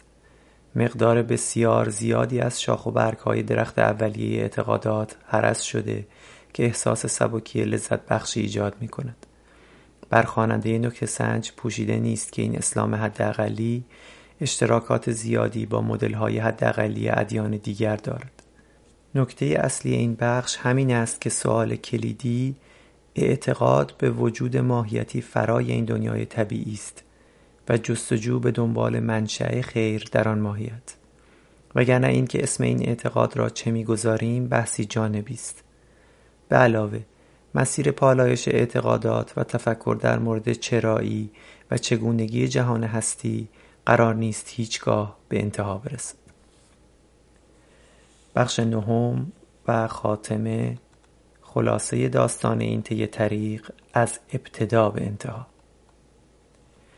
این بخش هرچند به نوعی خلاصه و چکیده این مجموعه است ولی این خلاصه در قالب مرور همان تجربه شخصی حدوداً ده ساله است که من را از اعتقاد قوی به اصول تشیع اثناعشری رساند به اسلامی حداقلی که شرح آن رفت. طبیعی است که پله های این مسیر به مرور و با سرعت بسیار کم طی شد. هم به دلیل اشتغال های فراوان شخصی و هم به این دلیل که این تغییرات معمولا زمان زیاد می طلبد تا اینکه انسان با خودش کنار بیاید که باوری که از کودکی و نوجوانی آموخته و تردیدی در آن نداشته باطل است. بیش از پانزده سال پیش یعنی قبل از مهاجرت به کانادا اعتقادات شیعی من سه معلفه عمده داشت. یک جانشینی پیامبر در حکومت. قبل از مرگ پیامبر به دستور خدا علی ابن ابی طالب را جانشین خود تعیین کرد و این موضوع به سراحت به مردم اعلام شد. حتی تعداد زیادی از مردم قبل از مرگ پیامبر با علی برای خلافت بیعت کردند. ولی بعد از مرگ پیامبر عدهای حق خلافت علی را غصب کردند. جانشین بر حق پیامبر برای حکومت علی است و بعد از او هم امامانی که با نص امام قبلی مشخص شدند. دو خصوصیات فرابشری امام همچون اسمت علم غیب و ولایت تکوینی. نه تنها جانشینی سیاسی پیامبر بر عهده علی و امامان بعد از اوست بلکه پیامبر خصوصیات فرابشری از جمله علم غیب اسمت از گناه و خطا و ولایت تکوینی دارد. یعنی اصطلاحا می‌تواند دست در دل کسی بیاندازد و او را به سرمنزل هدایت برساند. وظیفه شیعیان هم شناخت این ویژگی های امام است و امید به هدایت از طریق او. در کنار این شناخت نظری باید خمس و سهم امام را هم پرداخت تا اندیشه های امام در جامعه گسترش پیدا کند. سه تعیین حلال و حرام از سوی امام. پیامبر و بعد از او امامان حلال و حرام همه مسائل را می‌دانند و آن را تعیین هم کردند. وظیفه ما مراجعه به گفته های ایشان است تا تکلیف مسائل امروزمان را بدانیم. حلال ایشان همیشه تا روز قیامت حلال است و حرام ایشان همیشه تا روز قیامت حرام. پس مجدد یادآوری این که این سه موضوعی که خوندم خلاصه ای از اعتقادات شیعی من در سالهای خیلی دور بود قبل از اینکه این مسیر رو شروع کنم. دوران دانشگاه من همزمان شد با جنبش اصلاحات در ایران یعنی با شروع از خرداد 1376 خیلی از مشکلاتی که در طول چند سال بعد بر سر راه اصلاحات به وجود آمد ریشه در باورهای شیعی داشت. از جمله همین تعیین حق حکومت از جانب خدا و تعیین حلال و حرام از سوی امام. از آنجا که در خانواده ما از دوران کودکی با وجود اسواری باورهای شیعی مخالفتهای سیاسی با نظام حاکم هم وجود داشت. توجیه آن موقع من برای این مشکلات سیاسی این بود که تشیع واقعی این نیست که در جمهوری اسلامی به آن عمل می شود به تعبیری اعتقاد ما چنین بود که تشکیل حکومتی عادلانه در زمان غیبت ممکن نیست. به هر حال باورهای مذهبی بدون اینکه فرصت نقد آن در هیچ جا وجود داشته باشد مستحکم باقی ماند. شروع تزلزل در باورهای شیعی با مطالعه بیشتر قرآن آغاز شد. از برکات شروع زندگی در خارج از ایران جلسات قرآن با دوستان ایرانی بود که امکان بحث مستقیم بر سر آیات قرآن را ایجاد می‌کرد. هرچه بیشتر در قرآن بررسی کردم بیشتر خلاف باورهای شیعی در آن یافتم که مثالهای مختلف آن با کمی تفصیل در فصل اول و به خصوص فصل دوم بررسی شد. وقتی بحث غالب در قرآن کنار گذاشتن واسطه ها و رابطه مستقیم با خدا بود کم کم تلاش برای نزدیک شدن به امام به امید هدایت به مسیر پروردگار بیمعنی شد. تزلزلی که قرآن در باورهای شیعی به وجود آورد من را به مطالعه تاریخ اسلام علاقمند کرد. در این مسیر نوشته های مرحوم صالحی نجف آبادی از جمله کتاب شهید جاوید او دری به دنیای جدیدی برای من گشود که تاریخ اسلام را با مراجعه به منابع دست اولتر و بدون واسطه حب و بغضهای شیعیان ایرانی در قرون اخیر مطالعه کنم. در همین دوران و تا حدودی به شکل مستقل علاقه به ریشه یابی بنبست های سیاسی معاصر من را به مطالعه تاریخ تحولات معاصر در ایران کشاند. از کتاب ها و نوشته های مربوط به انقلاب 1357 خورشیدی و زمینه های آن تا انقلاب مشروطه تا اینجا دو پروژه تفکر در اصلاحات سیاسی در ایران و پروژه بازبینی اعتقادات مذهبی تا حدودی مستقل از یکدیگر پیش می رفت. ولی مطالعه دقیق تر تاریخ اسلام و زمینه های دو انقلاب معاصر ایران این دو پروژه را همچون دو بال به هم پیوند زد. آنچه در فصل دوم مطرح شد در رد اعتقاد به ویژگی های ماورایی امام و همینطور چند موضوع مهم از تاریخ اسلام که به تشیع مربوط است مربوط به بال تصفیه اعتقادات مذهبی بود و آنچه در این فصل مطرح شد مربوط به بال بررسی بنبست های سیاسی معاصر و ریشه بعضی از آنها در باورهای شیعی. در طول این سالها یکی از دقدقه های ثابت برای من احکام بدوی اسلام در حوزه مناسبات اجتماعی بود که البته تناقضهای آن محدود به تشیع نبود. ولی خلاف ادعای مرسوم در مورد نقش عقل در فقاهت شیعی حداقل بخشی از مشکلات این حوزه را در فراوانی احادیث مربوط به این احکام در گفته های امامان شیعه و تأکید به پیروی بیچون و چرا از نص احادیث یافتم. با این ادعا که گفته های معصوم آری از خطاست و توصیه های شرعی او ابدی است. این پیروی تا آنجا پیش می رود که حتی اگر دو حکم مشکل منطقی با یکدیگر داشته باشند منطق باید به واسطه نفی قیاس و مسلحت کنار گذاشته شود. نفی بحث بر سر عادلانه بودن احکام که جای خود دارد. نتیجه بررسی های من در این زمینه نفی ابدی بودن این احکام و جدا کردن ساحت دین از مناسبات اجتماعی بود. وگرنه دچار تناقضهایی میماندم که اعتقاد به آنها را ننگی اخلاقی می‌دانستم. تا اینجا شاید بتوان گفت که اعتقاد به ویژگی های امام مانند اسمت و علم غیب دیگر جایی در سپهر اعتقادی من نداشت. ولی سوال بدون پاسخ اینجا بود. که چرا در قرائت قالب شیعه دوازده امامی اینقدر این خصوصیات ماورایی برجسته است؟ البته در نوشته های مرحوم صالحی از جمله جزوه کوتاه قلوب او پاسخهایی برای این سالها وجود داشت. ولی پاسخ اصلی را در مکتب در فرایند تکامل حسین مدرسی یافتم. به یاد ندارم کتابی را در دوران زندگیم با این دقت و احتمام خوانده باشم. به خصوص متن اصلی آن و نه ترجمه پر ایرادش. چون زمینه خیلی از بحث ها برایم آماده بود مطالب کتاب که عمدتا مربوط به بررسی تاریخ امامان شیعه در قرن دوم و سوم بود چون آبی بر آتشی چند ساله بود. این کتاب انگیزه مطالعه منابع اولیه تاریخی چه شیعی و چه غیر شیعی را دوچندان کرد. مطالب فصل اول عمدتا حول همین بررسی های تاریخی بود که برای من به نوعی آغاز مرحله پایانی از این مسیر ده ساله شد. در نهایت از سه معلفه ای که در ابتدای این بخش ذکر شد چیزی باقی نماند که من با تمسک به آن خودم را همچنان شیعه بدانم. چند سال بعد از پایان این مسیر اقامت چند ماه در ایران من را مجاب کرد که طرح عمومی این تغییر نه تنها مفید است بلکه چنین بحث هایی برای آینده ایران ضروری است.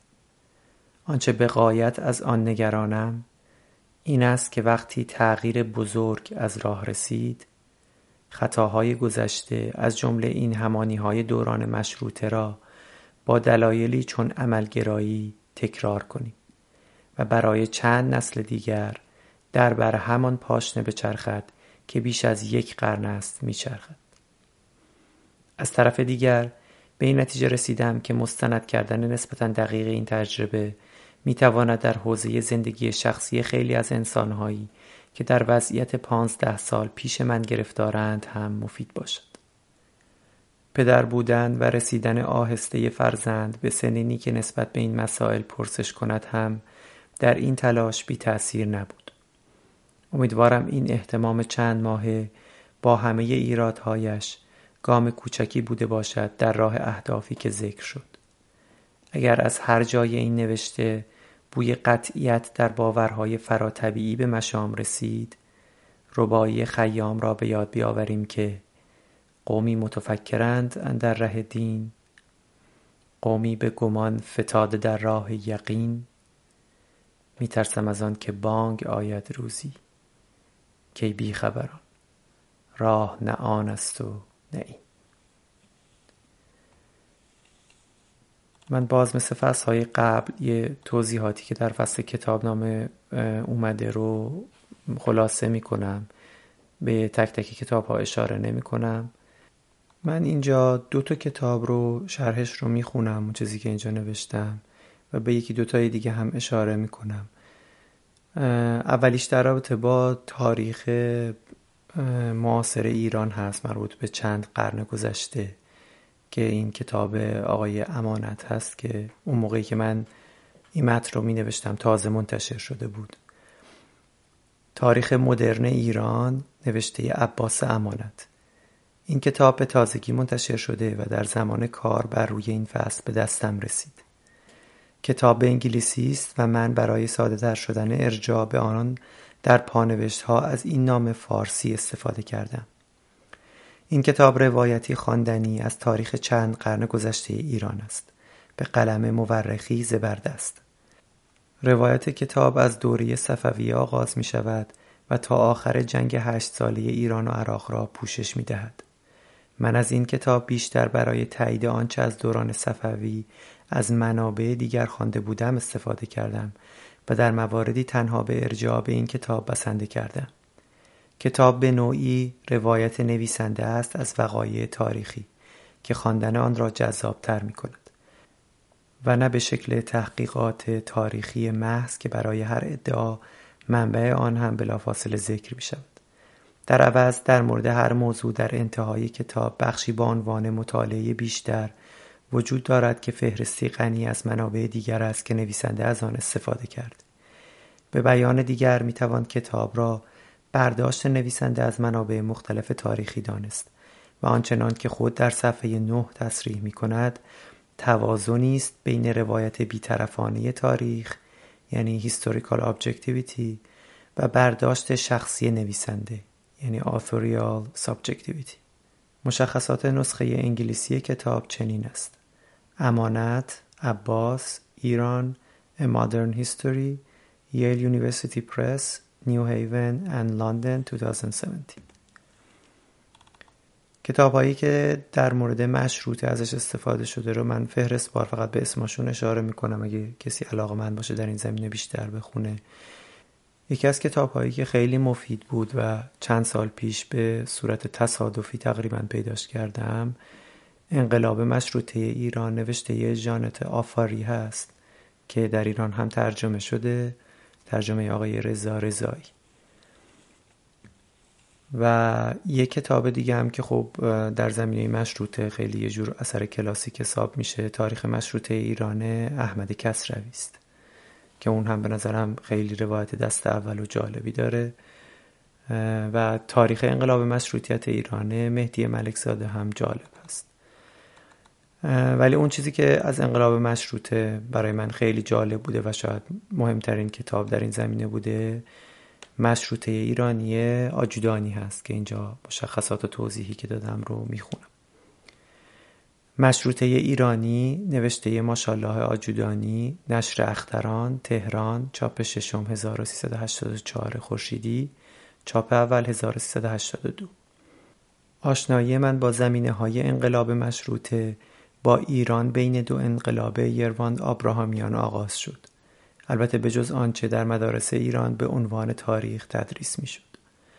هرچند آن کتاب هم منبعی ارزشمند است ولی فقط بعد از مشروطه ایرانی آجودانی بود که به ماهیت واقعی نهضت مشروطه تا حدودی پی بردم و این زمینه ای شد برای مطالعه بیشتر در مورد آن جنبش ویژگی برجسته تحقیق مفصل آجودانی تلاش برای نشان دادن تفاوت درک مفاهیم کلیدی در دوره مشروطه در مقایسه با الان است. مفاهیمی مانند مجلس ملی، حکومت قانونی، حریت، قشون ملی و خود مفهوم مشروطه. به بیان خود او در پیش گفتار کتاب از آنجا که ما تجربه چنان مفاهیمی را نداشتیم نمی توانستیم چنان مفاهیمی هم در زبان داشته باشیم. اما مشکل تنها مشکل زبان نبود. مشکل زبان به یک معنی مشکل تاریخ و ذهنیت انسان ایرانی هم بود. آن مفاهیم غربی و تجربیات مربوط به آن نه در زبان ما وجود داشت و نه در واقعیت تاریخ ما. پایان نقل قول. کتاب پر است از مثالهایی از بدفهمی این مفاهیم کلیدی در سطح عمومی و در کنار آن اشاره به معدود روشنفکرانی که با آگاهی از آن کچفهمی ها احتمالاً با دلایلی عملگرایانه بر همان موج کچفهمی سوار شدهاند و بیانیه دادند ارجاهای دقیق آجودانی به منابع دست اول راه را برای راستی آزمایی ادعاها هموار می کند. به بعضی از مثالهای این بدفهمی ها که مربوط به نظریه سیاسی اجتماعی تشیع بود در این فصل اشاره شد. پایان فصل سوم بشیر سجاد دی 1396 تاریخ فایل صدا اسفند 1399 در پایان از شما که وقت گذاشتید و به این مجموعه گوش دادید یا احیانا نسخه اصلی رو خوندید تشکر می‌کنم همونطور که چندین بار هم مطرح شد انگیزه اصلی نوشتن این مجموعه دغدغه‌ای بوده که هم از بود شخصی داشتم و هم بود اجتماعی. از بود شخصی برای کمک به اون کسایی که وضعیت 17 18 سال پیش من رو دارن و از یه طرف تناقض های متعدد تشیع فقاهتی آزارشون میده و از طرف دیگه فکر می‌کنن که این مسیر حقه و نباید بهش پشت کرد. ولی مهمتر از اون انگیزه اجتماعی موضوع بود که به خصوص بعد از اقامت چند ماهه 6 سال پیشم در ایران برام مطرح شد. و اینکه اگه به یاری خدا مردم ما یه روزی از این بختک جمهوری اسلامی بتونن عبور کنن اصلا بدیهی نیست که نتیجه به یه حکومت عادلانه ختم بشه. حتی اگه به رأی اکثریت عمل بکن. یه آدم تحصیل کرده که زحمت کشیده و نقد مفصلی بر این مجموعه نوشته سراحتا دفاع می‌کنه از اینکه یک نفر رو به صرف اعلام تغییر عقیدش و خروج از اسلام میشه کشت. دیدگاه های شیعی در مورد مسائل حقوقی دیگه که جای خودشو داره. این تفکرات به نظرم اونقدر که فعالین سیاسی اجتماعی ما مدعیان در بین عموم مردم شاز و نادر نیست. به حال امید من شنیده و خونده شدن این مجموعه داخل ایران بوده و هست. اگه باز بعد سه سال وقت گذاشتم که نسخه صوتی رو هم تهیه بکنم به همین دلیل بود که دریافت محتوا راحت تر بشه. شما هم کمک بزرگی که می‌تونید بکنید همینه که این مجموعه رو به دوستان و آشناهاتون معرفی کنید. یا اگه احیانا به گروه های بزرگ مجازی دسترسی دارید اونجا به اشتراک بگذارید. علاوه بر وب نوشته پی آواز حقیقت روی Blogspot این مطالب هم روی اغلب سکوهای پادکست با همین اسم پی آواز حقیقت موجوده و هم روی تلگرام در کانالی به همین اسم. نهایتا همین که لطفا من رو از نقد و پیشنهاد خودتون بی نصیب نذارید. به خصوص اگه اون رو در یه جای عمومی مثل توییتر یا وب نوشته اصلی بنویسید که بقیه هم بتونن استفاده کنن.